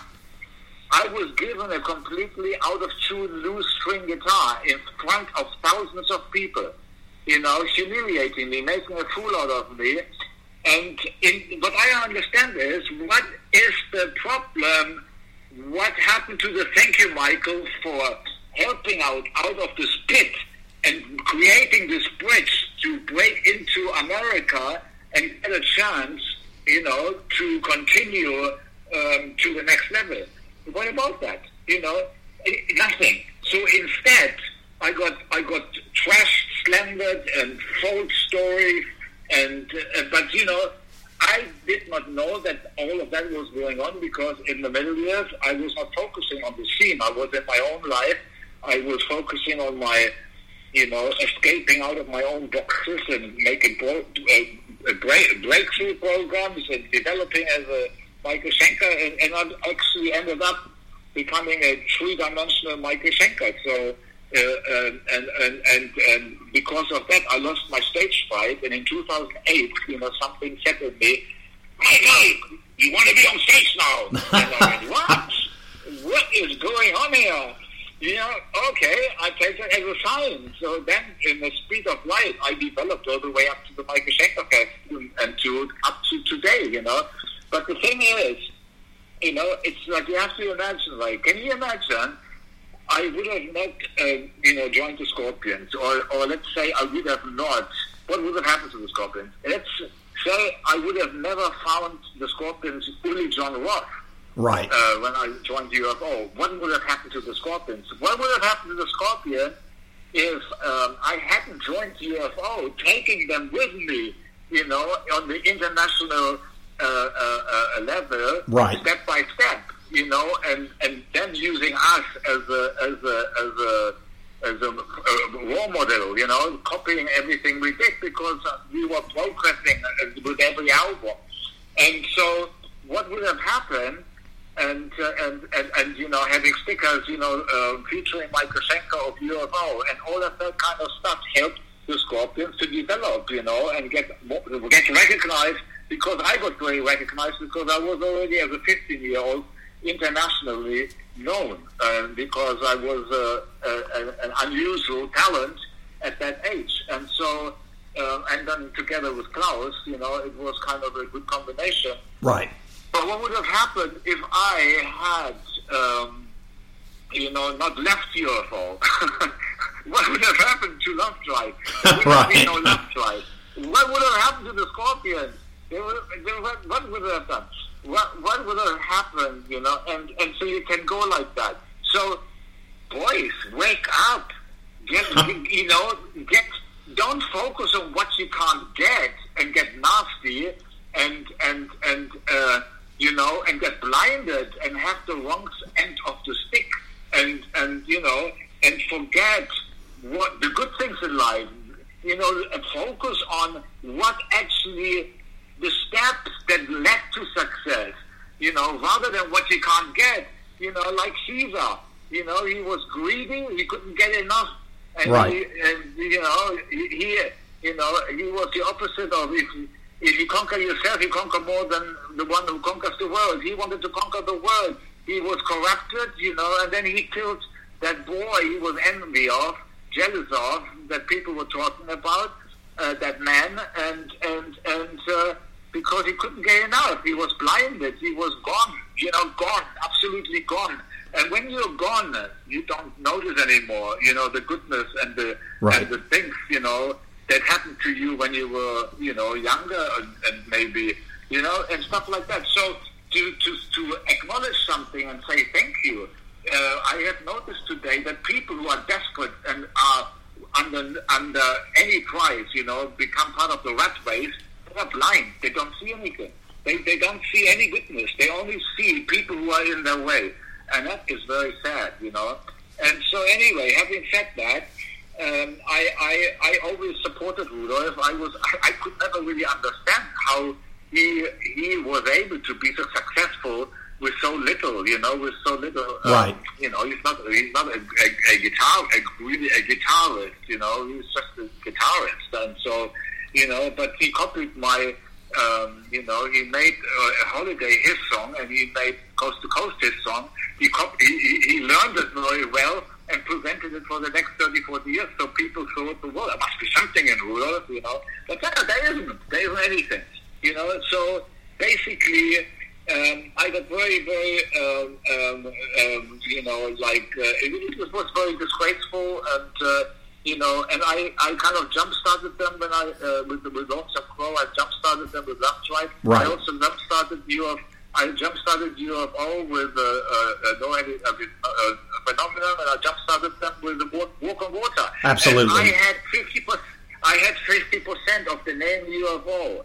Okay, and one day Phil asked, you know, he said like, "Hey, Michael, I need the name back. Uh, uh, I need to work. I need to earn money." I said, "You know, Phil, you can have that name back for free." Do you think he said thank you? No. I mean, I went like, "This is incredible. What is wrong with these people?" I mean, it's unbelievable. What what on earth are they after? Right. So, you know, but it's it's pretty kind of at my age now. Um, that's why Revelation. So many things are being revealed to me that are just absolutely upside down. You know, and, Right. and I hope that some people. Uh, I hope life is for learning and developing and, and understanding things. You know, I hope I hope something good comes out of this. But you know, anyway, the the, the main thing is I jo- I, I I I used my middle years to focus on, on getting everything out of my system. As a result, I I got fulfillment out of it. You know, I I I have done everything I wanted to do. I stayed true to myself. There's a saying: if you're true to yourself, everything else will be added onto you and more. And that's exactly what's happening. I have Fantastic. created a cake um, in my middle years, a foundation. And today I get a lot of icing I can put on my cake. If I would have tried Aussie, I probably would have had a lot of icing but no cake. and that would have been, you know, not so tasty, you know. Right. a cake with, with icing on it is a much better, uh, much better uh, situation. So, anyway, um, I in 2008, I, I kind of uh, went, you know, uh, I, when I realized I, that I actually was ready to have fun on stage, I went like, man, this is unbelievable. I can't believe that that. That that could ever happen, you know. I was so happy about it. Right. And so I started to write in the midst of beauty with Gary, and then um, you know, it was a great album. It, it, it didn't from sound the, the sound it was done on an Otari, like a cheap kind of something, but the, the music itself was very good. And uh, and we uh, I went uh, I did the first Temple of Rock, and then I had Herman and Francis with me doing the Gap, Michael Schenker Temple of Rock, and I still this Michael Schenker Temple of Rock, two live uh, DVD, DVD CDs, and. Uh, and uh, then I said, like, you know, we need a break. We, we are playing the same cities all the time. You know, Right. It's like we want to make sure we're not getting, you know, the, uh, people getting too used to us. And so, and then at the same time, I also realized, you know, when, when everybody went their way, I went like, wait a minute. I haven't played Michael Schenker. I have played Michael Schenker's most popular music for so many years, but not with the original singers, not with the original composers and, and the original chemistry, you know. Right. So I went like, wait a minute, maybe I mean Klaus and Phil may be far fetched, you know, but maybe the '80s, like Robin and and and, and uh, you know. Uh, uh, uh, uh, Graham and and uh, uh, and uh, Gary, maybe uh, you know maybe that would be possible. And so, you know, I called them up, and it was like they were waiting for me. You know, That's awesome. They were on board immediately, and the same with the musicians. And we put a really good bunch of musicians together that make total sense over the period of the ten years. And by that time, I also had developed a really good relationship, working relationship with co-producer Michael Voss. And so we were ready for Michael Schenker Fest, an unusual undertaking. And uh, we started off, you know, in in uh, in in uh, uh, Sweden Rock, you know, very, slowly, no pressure. Uh, we did another festival somewhere, another one, and then we had an offer to play a couple of a few gigs in in, uh, in, in Japan. And when I saw the the, the Tokyo, uh, the the forum, the whole, Right. like such a beautiful place, I I, I Oh, yeah. decided to invest myself. I didn't even have a conversation with anybody. I just said to my son, you know, get the film crew, get everybody. I pay for this. You know, I will deal with the rest later.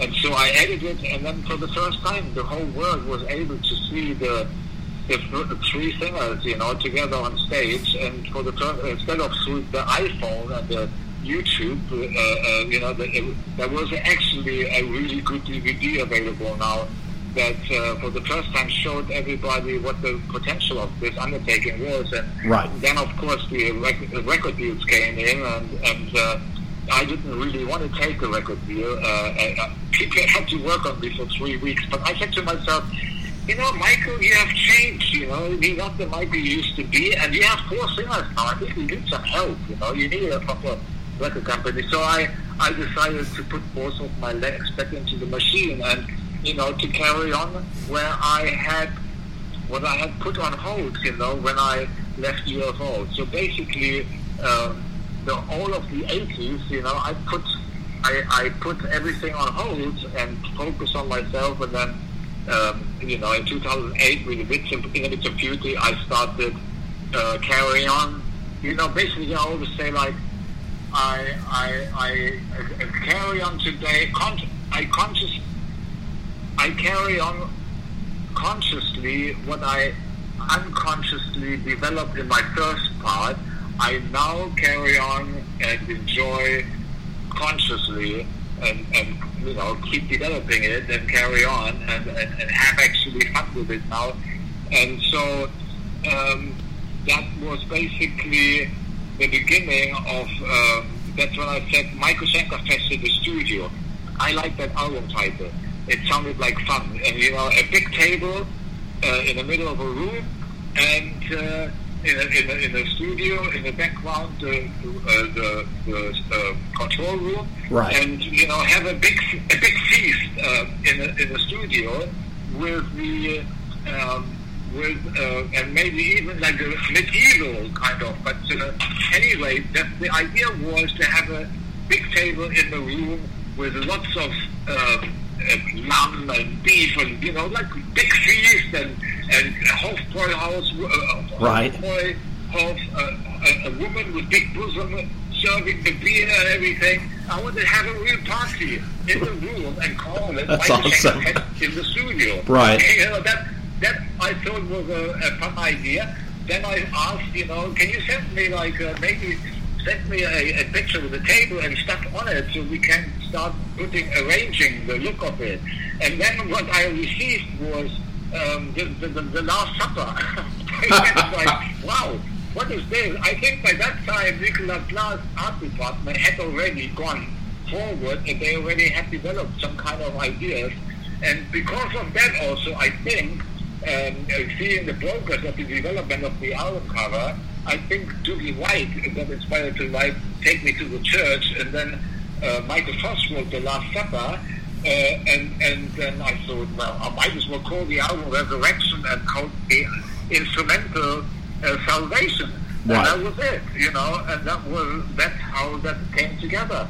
And then for the Salvation, uh, for the Revelation album, um, uh, uh, Nuclear Blast asked me, uh, had three ideas. They had, they had three ideas. And uh, I had one scribble from three years ago to do, you know, after the Scorpions uh, uh, box set, and I saw the Love story being a total lie. I, I, I kind of scribbled that, that, that that's because that's when my my realization started what was wrong here and what has been wrong for the last 30 years and I didn't even know about. And so I I kind of, um, you know, opened the can of worms with that and realized all these different. I was always wondering why things were so weird. You I never thought that, but now it all made sense. You know, I was basically con- I, constantly being set up by people, and uh, so anyway, I had the scribble with me on the hanging on the flying V, being tortured, you know, being humiliated. Uh, uh, being cursed with my V, um, you know, my image got distorted.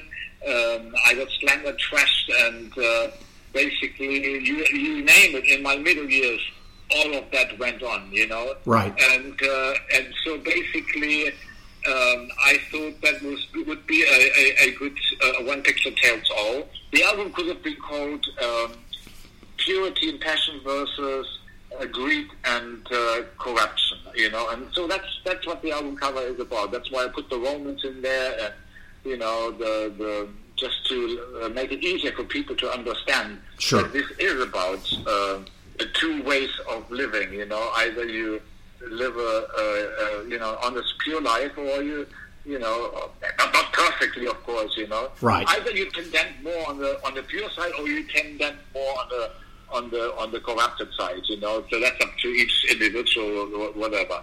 And uh, but it cannot be done perfectly, of course. Uh, but the main thing is that um, the um, the description of the album cover is basically I'm not I'm not being crucified. I'm hanging hanging on strings, and uh, I'm just being tortured uh, and, and, and and cursed with my together with my guitar, and uh, you know, and I basically kind of um, the band is in the making. You know, uh, Right. you can see the musicians are walking um, towards the, the flying V, being very shocked by what they see, etc. Right. And you know, and the and the, the happy ending is, you know, I get freed from the from the V, uh, you know, and uh, and create the Michael Schenker Fest, and and basically we we you know uh, purity and passion has won against greed and corruption because um, you know those guys greed and corruption you know who always just live off a trend that makes money and recycle a trend until it's dead. And then when nothing is left then they start writing a fiction book um, and write any kind of shit in there that people want to hear uh, and you know people getting fooled. Um, feel sorry for them, but um you know, but I guess after 50 years of rock music, some people might have been able to look through this and you know like cheeky things like bold cheeky stupid things like you know last you know February tour and then um, forever and another day you know. That basically means like you know I give a shit about your family. I don't give a shit about you you know. I I just gonna use you the way I want you know when people say something like that it's it's really bad and uh, no respect for the audience and just screwing around. And I tell you, uh, you know, fame and success is poison. if you have no foundation, you get poised. You know, you get poised very, very quickly. People who make it very early, very quick, they get, get poised. But they don't know what to do with it. You know, and it, it's a very dangerous. And it's also an addiction. And if you have been famous for 40 years. Uh, you know, they get worse and worse. And uh, and at the end of the day, you develop the Munchausen disease with all the wrong stories. So basically, um, that is my middle years, and uh, I came out of it, and I became uh, I came off the off the guitar and. Uh, became um, much and you know I'm well and and uh, became a bigger person uh, you know, full of life and create music um, on a on a level that that is rarely happening on this planet. You know, with four singers and uh, even five singers on this album, Ronnie Romero, which happened by by by accident Right. um, because um, you know Ted McKenna died on the 19th of January. He was scheduled for um, the recording uh, for the 24th of uh, February in Frankfurt, and you know we got so um, you know it was so hard to deal with that, and uh, uh, because also the way he died, you know, was a very very it was a very very very sad way to go. And Right. It was uh, horrible when I found out details about it. But you know, I started in the studio at the beginning of November, and I and we finished on the thirty, the the, the, the end of March. You know, so that was six seven months. You know, I said to Nuclear Blast, we have one commitment with the. Um, you know, to do the we did the resurrection tour part one in 2018, and then we got uh, talked into doing um, resurrection part two in 2019 April. So you know now that uh, Ted McKenna being dead, I said to the band, look, Ted McKenna is watching. He wants us to keep going. Come on, we have to be positive. Right.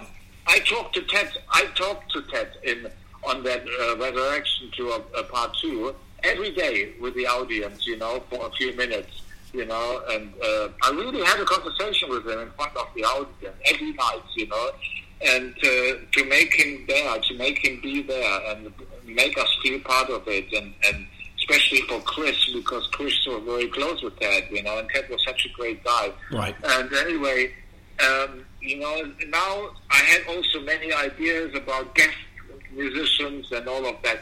I said to Michael Voss, the co-producer, you know what, we have to scrap the guest ideas because um, even though we are halfway through the album, you know, we, still have um, quite a bit to do. And so I, we need to figure out, you know, like how to play bloody 45 songs for one drummer. How is that possible? You know, 32 songs for the for the for the tour uh, on the 15th of April, Resurrection Tour number two, and then uh, 13 songs for the album. So we decided to call up Simon Phillips, who was very happy to do the album, but he was not available for touring. And then Bodo Schopf also, and, and Simon Phillips' family member, you know, played with the first Michael Schenker crew. He used to play with Jeff Beck and Toto and The Who and, so, and, and everybody. So he's a fantastic drummer. Oh, yeah, he's amazing. And, uh, when he finished, he texted Michael Voss and said to, uh, please tell Michael Schenker, fucking great. That's awesome. funny, you know, and, uh, and, and our, and uh, the head of Mutual Life in Germany, he wrote me personal email and, he, and wrote me how much in love he is with the album. So that was a really, really nice touch from from those guys, you know, to to give us that kind of compliment. And so, you know, but we have to figure out, and, and of course, now having two drummers to, to, to deal with, of course, that opened all possibilities to make everything possible, you know. Right. And uh, and so we decided that Simon plays ten songs on the album, Bodo played three songs on the album.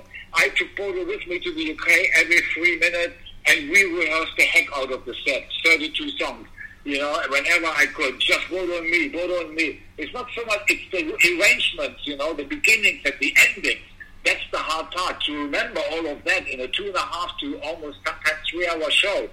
And, uh, but anyway, so we carried on, and uh, Simon did a bloody great job. So did Bodo on the on the on the album, the three songs that he did, fantastic. And uh, and Bodo was really good, very well prepared for the live rehearsal, and so I was very happy. You know, we ended up with a. Then we, we came, and then of course I wanted to have. Um, you know, I loved that that the Resurrection album when we when when when the, the second song I put on the table uh, when I came uh, the- when I came the, uh, the music I only write the music. And and so when I came back from the hotel the next day Michael said to me yeah this is what I did. I wrote some melodies and some vocals some lyrics and and he played me Warrior. And I went like Michael this is fantastic. You know I was so happy. I was so happy because it happened so early. You know we had so much time to get that song ready as our first, you know, uh, um, presentation, and so, you know, and then the way he he delegated the, the, the, single lines to each, for each different singer, fantastic. And then he did the same with with the Last Supper, and so obviously, and and because it's so much fun to guess when the different singers come in, you know, to guess, oh, oh yeah, that's Robin, and you know, and I, I talked to some fans, they they love they love that kind of. Uh, you know, the different voices coming in, especially if you see it without the video and you kind of have to figure out who is singing. And so it becomes like an entertainment in itself. And so I wanted like four songs this time to do it like that. But we ended up with three. And the fourth one, actually, we didn't realize it was a double bass drum song. And so we never did, we only did mid tempos like that, you know. And Michael Voss said, you know what, before we get into the pits, you know, and and, uh, and try to make this work, let, let's let's just. I, I work with this guy. Uh, he sings for uh, uh, Ritchie Blackmore's name is Ronnie Romero. I asked him. I said that would be great, you know. And so he asked him, and Ronnie, Ronnie was more than happy. You know, they went straight to work, and and he did a fantastic job. You know, it's an unusual song. It's a it's a complete different uh, voice than the rest of the guys and another di- dimension, you know, to the album. And so at the end of the day, you know, we started in November, we finished by the 28th. The, the master was given to Nuclear Blast by the 31st. By we had an international listening party with international press. One guy said, um, you know, the Resurrection album makes me happy, but this Revelation album, I want a party. You know, so that was kind of an interesting, interesting comment. And uh, so anyway, we we had very good response from the from the from the press. We we ended up in, in Los Angeles uh, making two videos, and, w- and we were on stage uh, on the 15th uh, of April and did our first show. Man, what a journey that was! That's amazing. That's really that's incredible. But it seems like every time, you know, the last three albums, every time I make an album, then we have to deal with some challenges. Like on Spirit on a Mission, somebody broke into the studio and stole five guitars and, and half of the music, and we had to redo things, you know. And I looked at it as, okay, let's look at it as a as a pre-production. You know, the album's going to get better. And so, but you know, that was a, that was a smack in the face. And the next day, the Scorpions manager died, and the next day, Ruler's birthday, you know. Right. And so anyway, uh, on this album, on the Resurrection album, I was throughout the whole songwriting period and the recording. I had an affected tooth, and I had a big, big round cheek and pain like hell. Oh, shit. You know, and, and I don't know. Maybe it, it does something to you. Maybe it gives you more energy. I don't know, but you know, it's and this time we had our dear friend and great drummer Ted McKenna passing away, and then Paul Raymond, Paul Raymond on top of it. You know, unbelievable. But you know, it's it's not going to get better. It's going to get worse. You know, more and more people getting older. Sure. And known people, you know, and uh, but somehow for me, I look at it this way. You know, when Paul and and Ted uh, passed away, I kind of looked at it, you know, like they paving the bridge to the other side for me. You know, it feels like I'm. Guys, see you later, guys. right. When my departure comes, you know what I mean? It's Sure. like, I, I see you later. I see you later. You know, it's probably just a blink of an eye anyway. And so, anyway, that kind of takes the edge of dying away a bit. You know. Indeed, But indeed. It's still a bummer, you know. It's not a it's not a good thought, you know, having to leave, but but uh, it has to happen, you know. I mean, we, nobody asks us when we come here, and nobody will ask us when we want to go. So it's all just going to happen. That's that's exactly right, and it's you never know. It seems like people just disappear, you know. But Yeah. Michael, this has been an absolute honor talking to you today. Thank you so much for sharing. I mean, that's the most. It's you have a fascinating life. It's you literally been one of my heroes since I was a child. My first my first album was the Perfect Timing record, and I just want to tell you how much that record still means to me. Ah, it's, that's interesting because you know I realized that I speak to different interviewers, and uh, I'm realizing that we have actually many generations as fans. Some of them don't even know UFO, or some of them don't even know the MSG with Gary Barden. And you're, you know, you know, you, you are started. Uh, quite a few people actually started with uh, McAuley Schenker group, you know, and it's interesting because these are all uh, different generations. So you UFO uh, ten years, and then um, then the 80s 10 years, and then, the, you know, the 90s, and then now Temple of Rock and Michael Schenker Fest. So you get a very big spectrum of newcomers involved, too, you know, and so it's Yes. interesting. It's I, I'm serious. That record changed my life, and my uncle was a huge fan. I lost him back in 05, but he was a huge UFO fan, and you know I remember hearing "Strangers in the Night," the live album when I was a child, and you know he was a huge fan. And my but like I said, my first record was the Perfect Timing record, and it's still very near and dear to my heart. I I love that record, and That's amazing, you know. Maybe we, we end up like the Rolling Stones, getting like five generations going to come to see us in five years. yeah, that, that would be that would be incredible. Yeah, it's it's it's amazing. But hey, thank you so much for sharing with us. I it's been an absolute honor. Very much. It's the new album is available September twentieth. Michael Schenker Fest through Nuclear Blast Records Revelations. It's been an absolute honor, sir. Thank you so much. Thank you very much for having me. And That- take care and see you soon. Definitely See you take care. next tour. Awesome. Thank you, Michael. Definitely. Okay. Okay, take care. You can